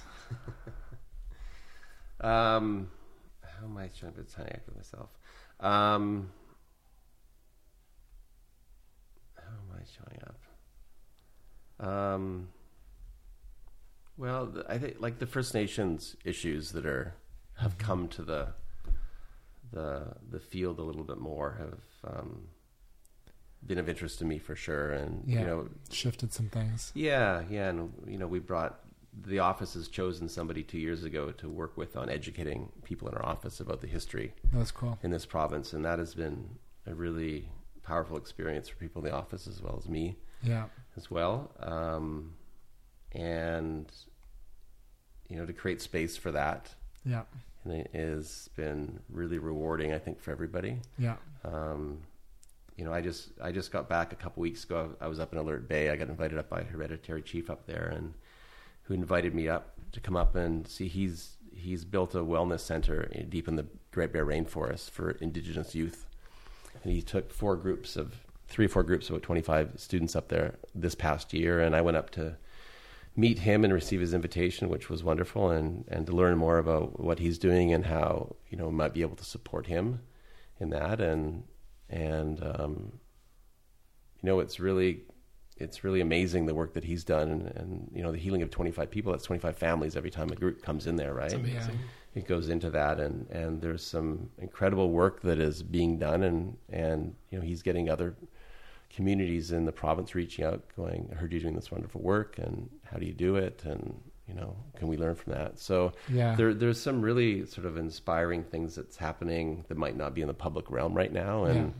You know I'd like to find a way to support this individual in that community and because there's some you know when you think about like man search for meaning and and that book Yes. you know there's some you don't get to choose your circumstance when you look at residential schools and everyone's at the effect of that it's um there's incredible healers within that community because they have to be Mm-hmm.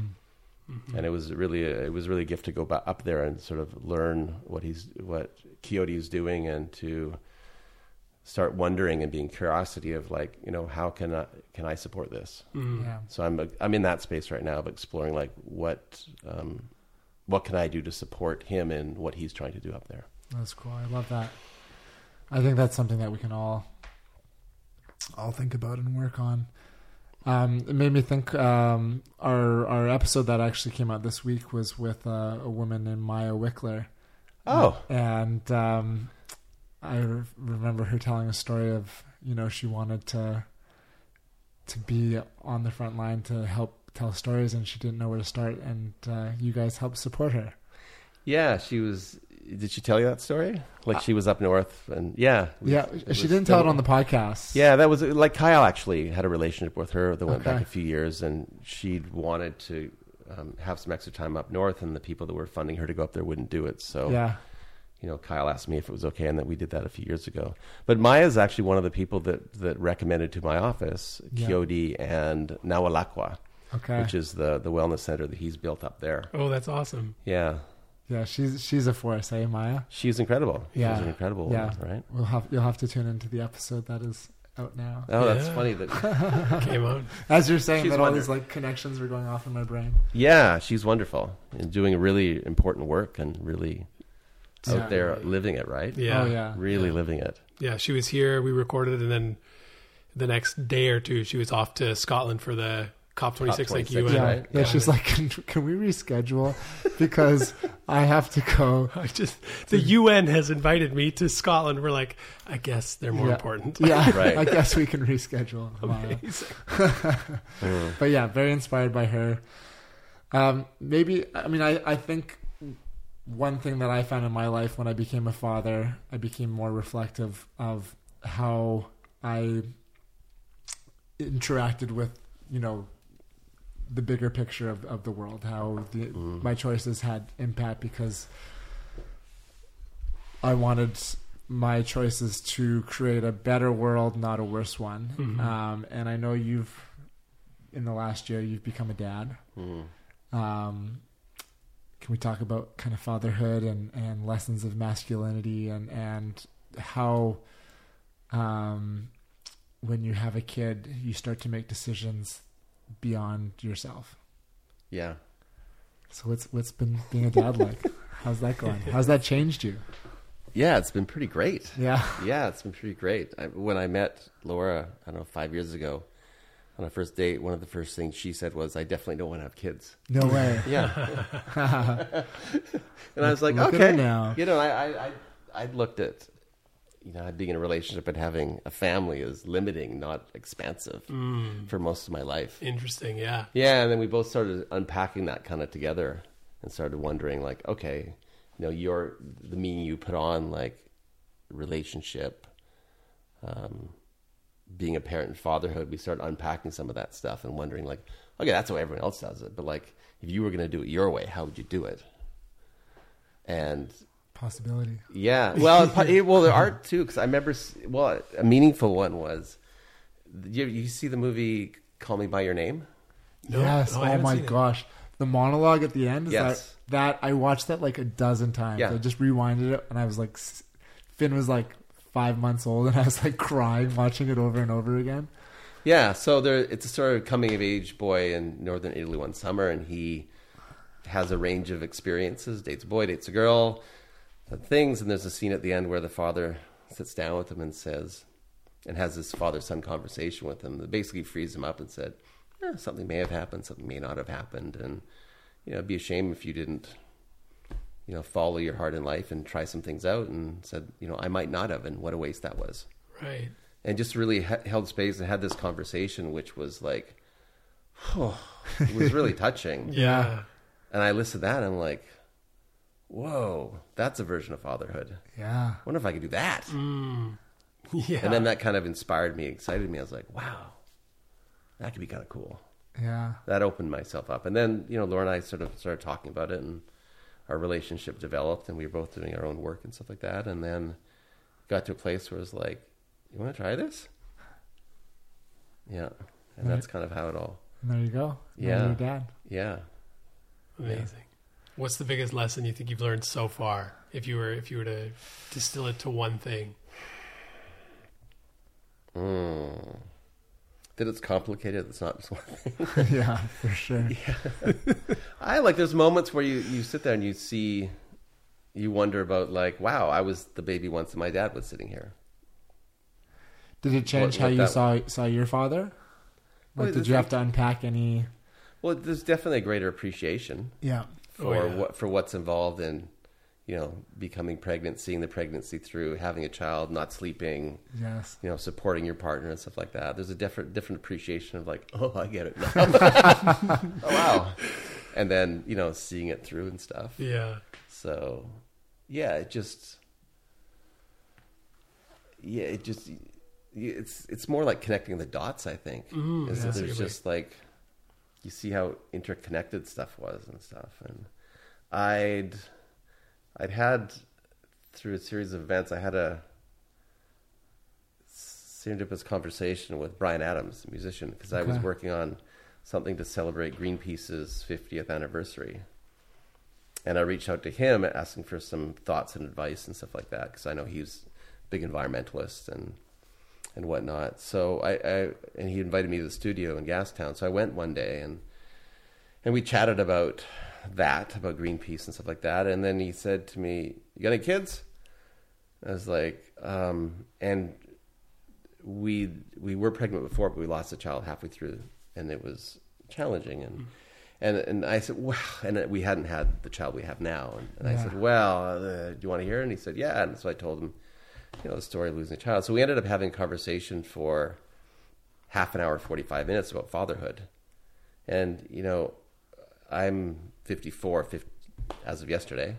Oh, Hey, happy yay. There you birthday! go.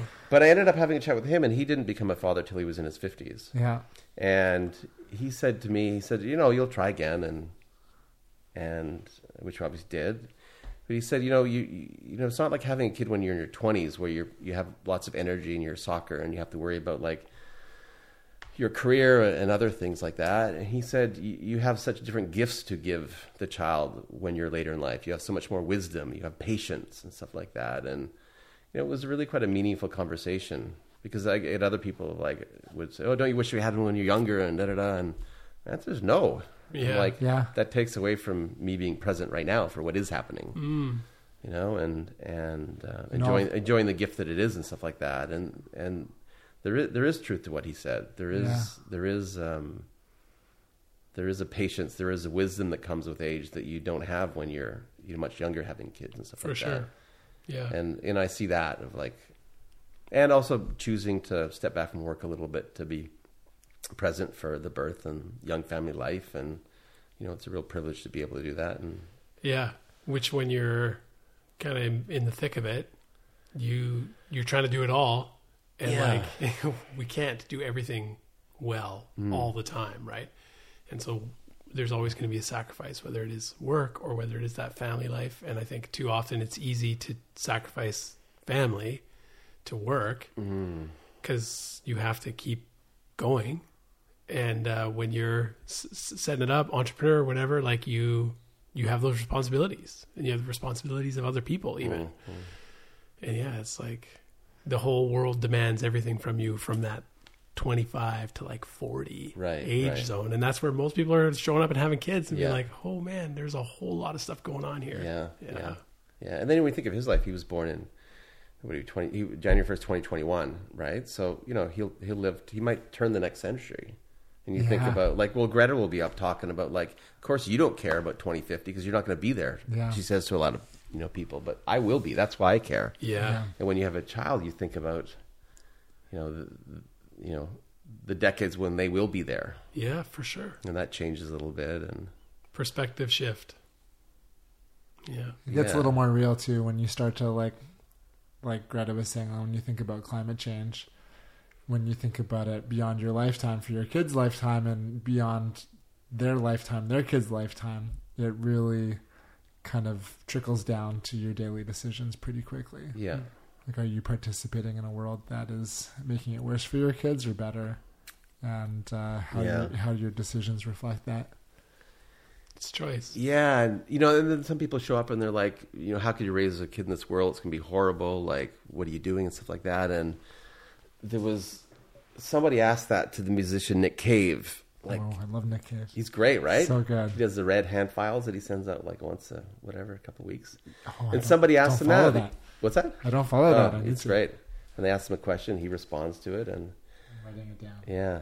And somebody wrote in like the world's gonna awful right now. It's gonna be horrible. Like you know, I'm thinking about having a kid, but it's gonna be an awful world to bring in. And yeah, you know, he responded and say that you know what a great time to bring a child into the world. Like you get to teach them they have choice Yeah. and how to respond to all these things that are happening around us. Yeah, It's almost Right. like a life of intention versus being passive. I, Yeah. I think if we're, you know, when I think of my childhood, it was a great childhood, but in many ways I was like a passive, I was a passenger in a lot of, you know, everyone played soccer, so I played soccer. Everyone did this, so I did that. Like, I think there's a lot more intention with, with um, the lessons or the choices that we're making with children now than, than our, than my childhood at least. Yeah, I mean, my child's 11 months old. Yeah. He doesn't know what COVID is. yeah, But you know, if we start showing up in an anxiety because about COVID, Yeah. we teach them what anxiety looks like, You're going to pass that And down. fear. Yeah. right? So if you if you think you're bringing up an awful world and you teach them it's an awful world,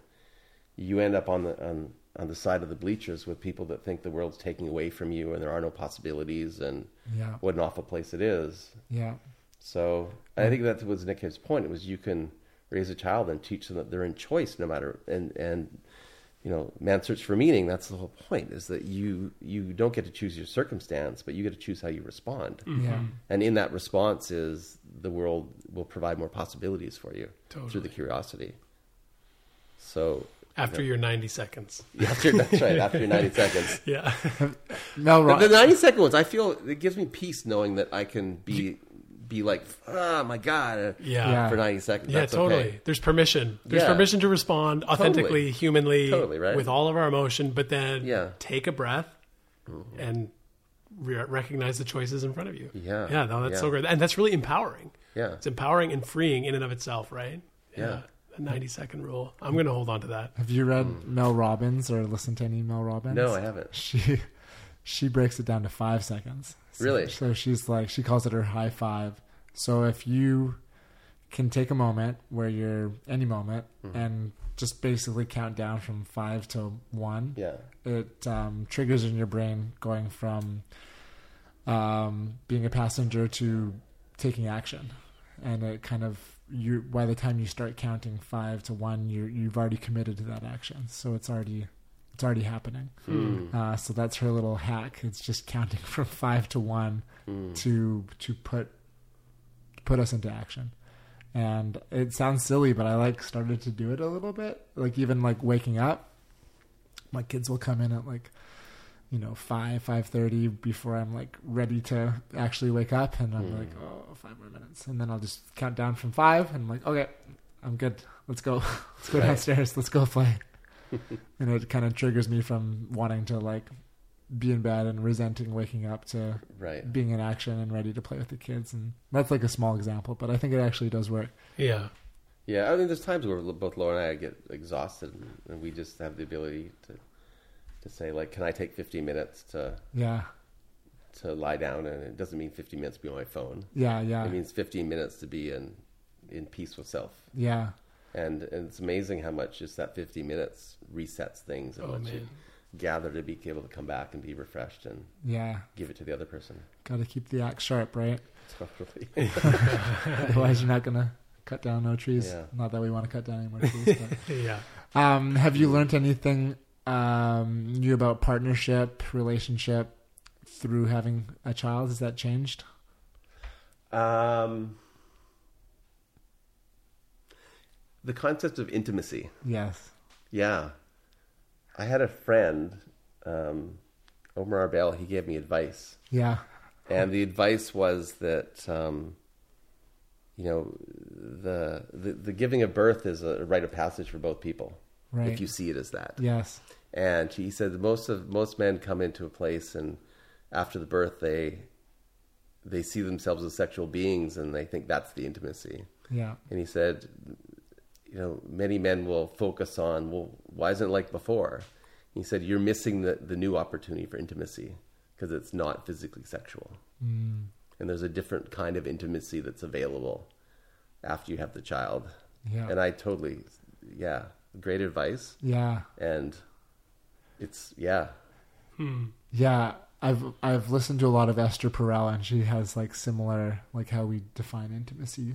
Oh, only, yeah. only as sex for a lot of people, but it's it can be a conversation. It can be, you know, a look. It can be making dinner. It can be many things. It doesn't have you to be be lying in bed with your wife and new baby. Yeah. Yeah. Like, Yeah. there, just like, What's more intimate? what's more intimate than that? Yeah. Right? You need to recognize the evolution of intimacy from like what, whatever stage of a relationship or connection we have with, with a person and how that is going to change over time, regardless of children or not. Hmm. As we age, biologically, physical, physiologically, we change. And so hmm. our, our desires and needs are met and expressed differently, right? And yet Hollywood and all this shows us this one dimensional trope of like what intimacy ought to be Yeah. and it's it's so misleading and it's so unfortunate because people then are trying to meet a need of intimacy through a mechanism that might not be working anymore right. and then how frustrating that is but again to be like open to it and understanding it and seeing it and learning it and experiencing it is Mm. like so important but yeah that's a that's a big one and there's no there's no like playbook that they give you at the hospital here here how everything here's how everything's going to be different now Yeah. it's kind of like being intentional, paying attention, reflecting, conversing, and seeing, yeah, how is this different for us going forward? That's good. Well, Dina, you know? you got any more questions? Oh man, Is there anything we haven't asked you, Scott? Oh, probably. Yeah, that's right. um, I've got a few few questions, and then we like to kind of wind down with some rapid fire. Mm.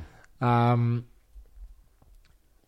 the idea of spirituality, Mm. uh, the experience of spirituality.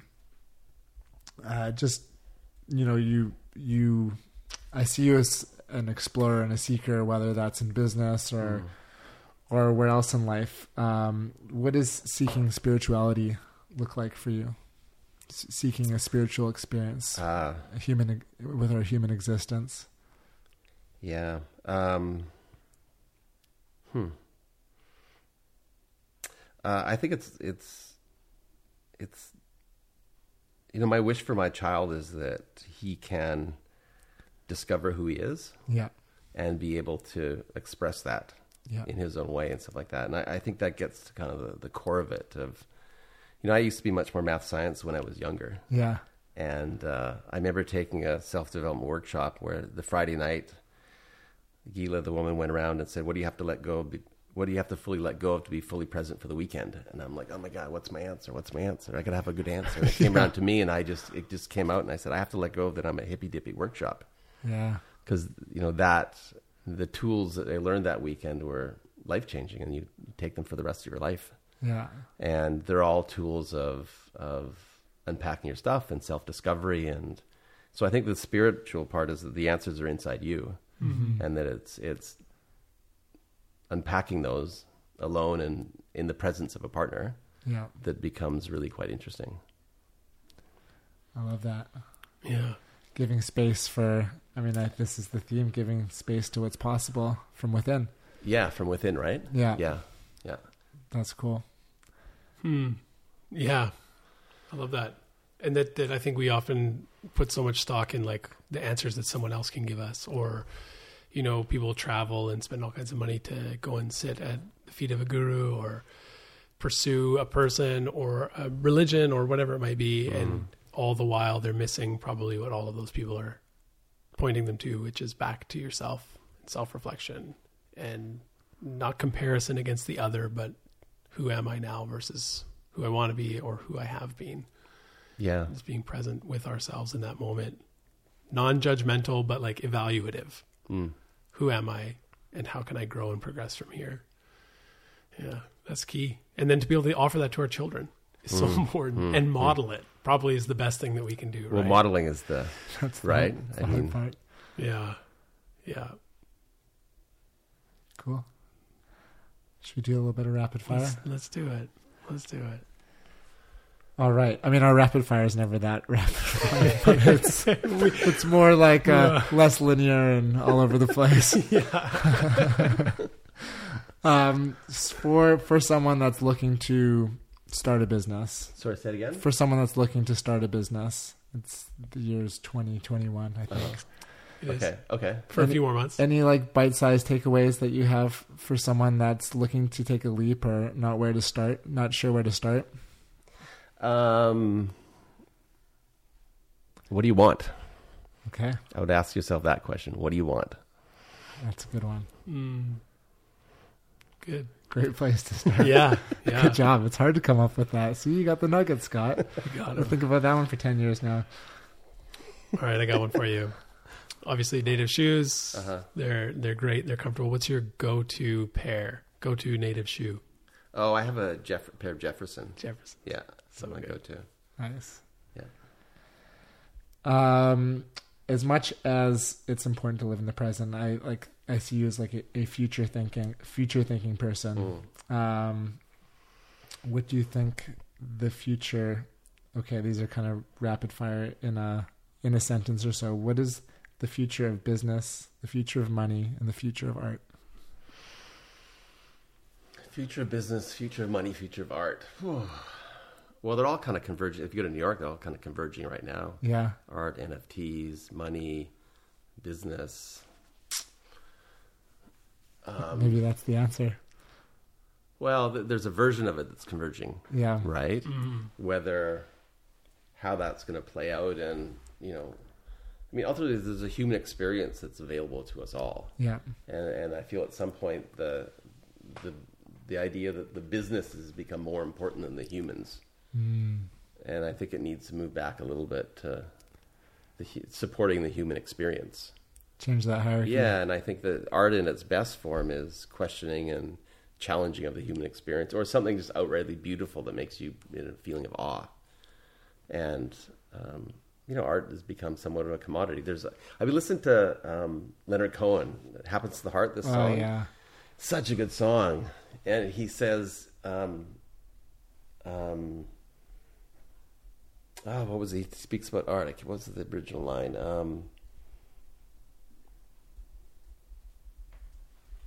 Ah, my God, I can't believe I forgot. I was listening to it earlier. Dino will find it here. See if we can it Yeah, it, it's um.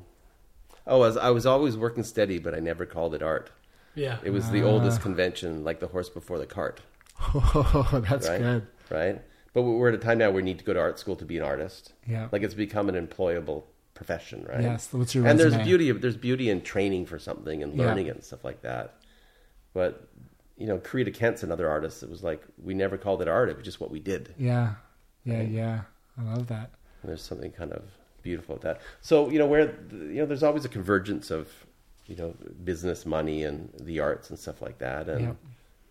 I don't know. I think there's like there's some incredible artists out there. Like Ai Weiwei would be one of them. Yeah. Like Banksy, for he takes the piss out of the art world. Is kind Yeah. of humorous there. Yeah.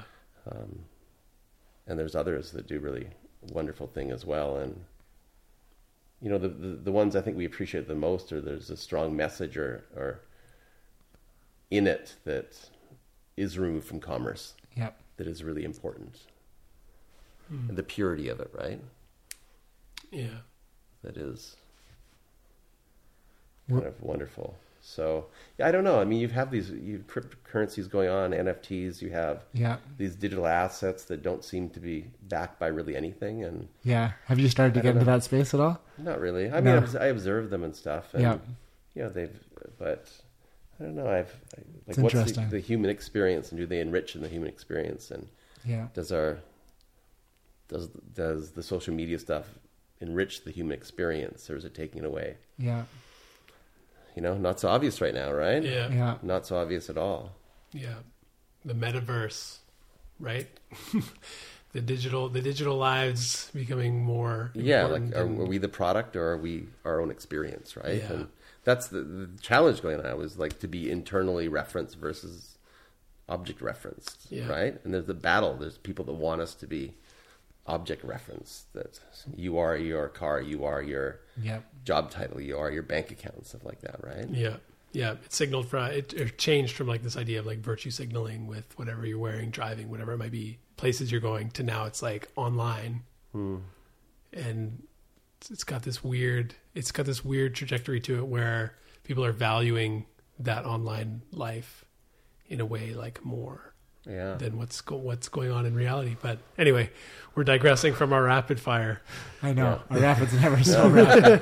it's just we should just call it random fire. 'cause Random the more fire. Maybe the that's more random questions that Yeah, don't true. follow the path of the last you know hour of conversation. Yeah, yeah. Uh, what, what's what's the future of Scott Hawthorn? What's next for you? Oh, I'm going to continue to enjoy like new family life. Yeah, Maybe we'll try to add to it even. yeah, We'll nice. see. Right on. Um,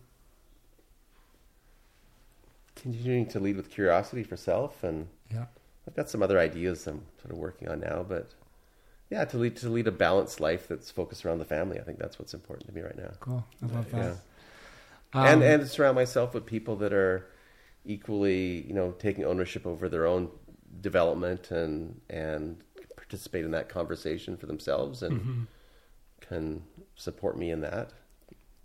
Yeah.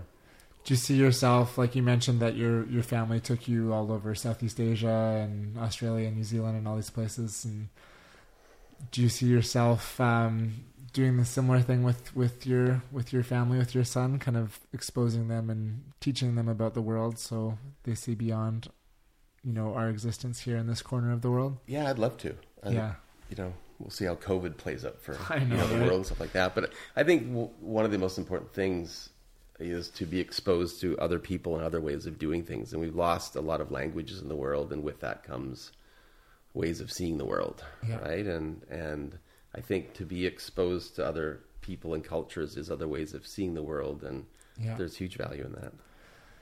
Can can you talk on the loss of nuance and how we can maybe change that narrative?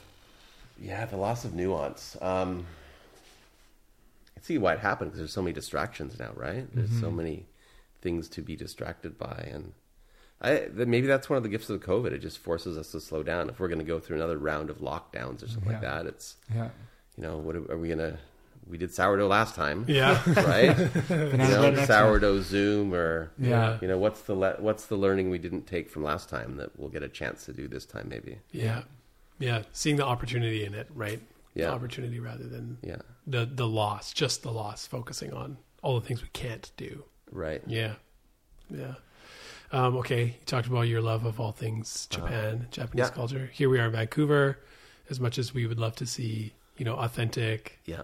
place-based kind of cuisine and all that, Yeah. go to Japanese spot here in Vancouver if you're gonna go grab some something to eat. Oh, um, well, there was a coffee place that was my favorite for a while. Okay, Iktsuarpok. It was Hastings and Carrall. It was a young Japanese couple that was from Kansai area outside Osaka. yeah, And but they just had a baby a month ago, so they're closed right now. Okay. But he he made uh, in the spirit of shokunin, which is like to be an expert in something by dedicating your life to it. He would fit into that category, like Jiro dreams of sushi. But his thing was coffee, and he did three coffees. amazing. What's it called? I need to write this down. Iktsuarpok, I K T S U R P O K. I think that's what it is. Yeah. Kento Enrica, amazing coffee. Uh, for food, where do we go? Sometimes we get Miku for some of theirs. Um, where else to go? Uh, Dosanko, which is more comforty food on- Okay. in the downtown east side. Cool, They do uh, om rice and other stuff like that. So nice. yeah. Anything lighting you up on Netflix these days? Oh, we've um, Ted Lasso. Oof, Yes. so good. Did So that. good. Ted Lasso. Did Ted Lasso uh, watch the morning show a little bit? Yeah, I haven't watched that one yet. No. I need to check it out. Yeah, Um, Jennifer Aniston, right in that one? Jennifer Yeah, Aniston, yeah. Reese Witherspoon, That's and right. Steve um, Carell. Oh, okay. What a cast. Yeah, Right? He's a, he does. They all yeah, super interesting. So we watched that a little bit. Queen's Gambit a year or so ago, yeah, that was good. But we haven't had a chance to watch much TV in the last. Yeah, it's hard. It's hard with Well, you, you little can't. Wa- it's hard to watch movies now because you don't get two hours. exactly. Yeah, know, and if you do, you fall asleep. That's right. At least I do. That's right. What are you guys watching? Ooh, right now, actually, we've got a few shows on the go right now. We're watching Succession, uh, Yellowstone, and Narcos. So Oh. those, Oh, those wow. three. But Ted Lasso's definitely been my like, uh, Hmm. you know, my favorite Oh, of the that's- last couple of years. I just like cherished every episode of that. Hmm. Such a feel good show. Yeah, we started Yellowstone. It's, it's I don't know. It's interesting. It's intense. I don't know. Yeah, it is I'm not sold on it yet. To be to be It's kind fully of honest. Succession, but like with like a western kind of cowboy vibe. Yeah. Dean, should we land her? Let's land her. Okay. Okay, last question. We uh, we created this podcast. We wanted to have amazing uh, and inspirational conversations with cool people, and uh, called it a little more good because we want to see that created in the world. But we always want to ask our guest, what does that mean to you? What does a little more good mean to you, Scott? Uh, I think it means not getting overwhelmed by the bigger problems in the world and think you have to solve all of them today, which gets into this tiny activism thing a little bit actually. So it's it's doing something that's small and incremental that you can do today that becomes that that might become a building block to opening up a path for something bigger than you'd even thought you were capable of. Mm. Right on. I love that. Well, Scott, thank you for living in possibility, and Mm-hmm. thank you for taking the time to meet us in our cozy corner in Steveston. And you know, appreciate uh, you and the space that you're you're holding, and and the possibilities that uh, that you create just by planting seeds in the world. Thank you very much. It's been a pleasure to be here. My privilege. Right on. Thanks, guys. All right. Well, there you go. Scott Hawthorn, the man, the myth, the legend. He is a legend. Yeah, really. Really is. Yeah, Scott's Scott's definitely one of my role models. It was cool to sit down and connect. Uh, Yeah. He's someone I've always looked up to in the business world, and I've uh, leaned on, you know, over the years for guidance or or you know an extra opinion over the years. So it was cool to to sit down and kind of unpack, uh, you know, what's got him to where he is today. Yeah, yeah, no, super cool. My first time uh, meeting him, um, and just yeah, totally struck by just the way the way he kind of like carries himself and the genuine, like very like care filled person. Like you just feel like there's lots of intention, and uh, he's like a really deep listener and kind of has this like wisdom, like s- sagely wisdom about him, but this like curiosity that is just always like wanting to learn and grow and it's a cool mix. Yeah, I yeah. really enjoyed that conversation. I think that's what we're all aspiring to be to be like uh the student and the teacher in a way. You Totally. know, Yeah. like know that we're always learning, but uh, be open to passing down or on what we've learned Mm-hmm. uh, on our journey. Yeah. That's cool.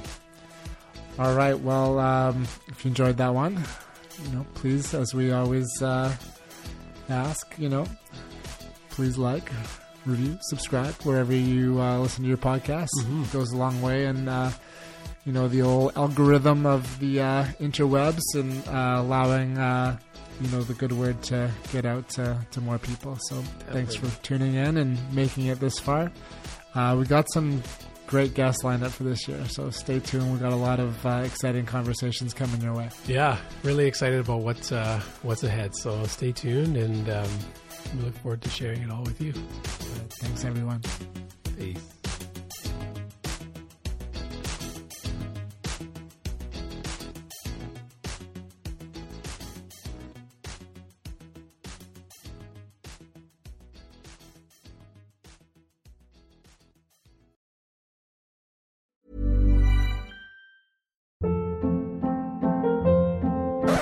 Hold up. What was that? Boring. No flavor. That was as bad as those leftovers you ate all week. Keke Palmer here, and it's time to say hello to something fresh and guilt-free. Hello Fresh. Jazz up dinner with pecan-crusted chicken or garlic butter shrimp scampi. Now that's music to my mouth. Hello Fresh. Let's get this dinner party started. Discover all the delicious possibilities at hellofresh.com. Hey, it's Paige DeSorbo from Giggly Squad. High quality fashion without the price tag. Say hello to Quince.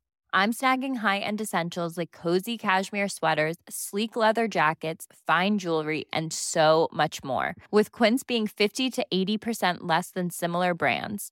And they partner with factories that prioritize safe, ethical, and responsible manufacturing. I love that. Luxury quality within reach. Go to quince.com slash style to get free shipping and 365 day returns on your next order. Quince.com slash style. Mom deserves the best, and there's no better place to shop for Mother's Day than Whole Foods Market. They're your destination for unbeatable savings, from premium gifts to show-stopping flowers and irresistible desserts. Start by saving 33% with Prime on all body care and candles. Then get a 15-stem bunch of tulips for just $9.99 each with Prime. Round out Mom's menu with festive rosé, irresistible berry chantilly cake, and more special treats. Come celebrate Mother's Day at Whole Foods Market.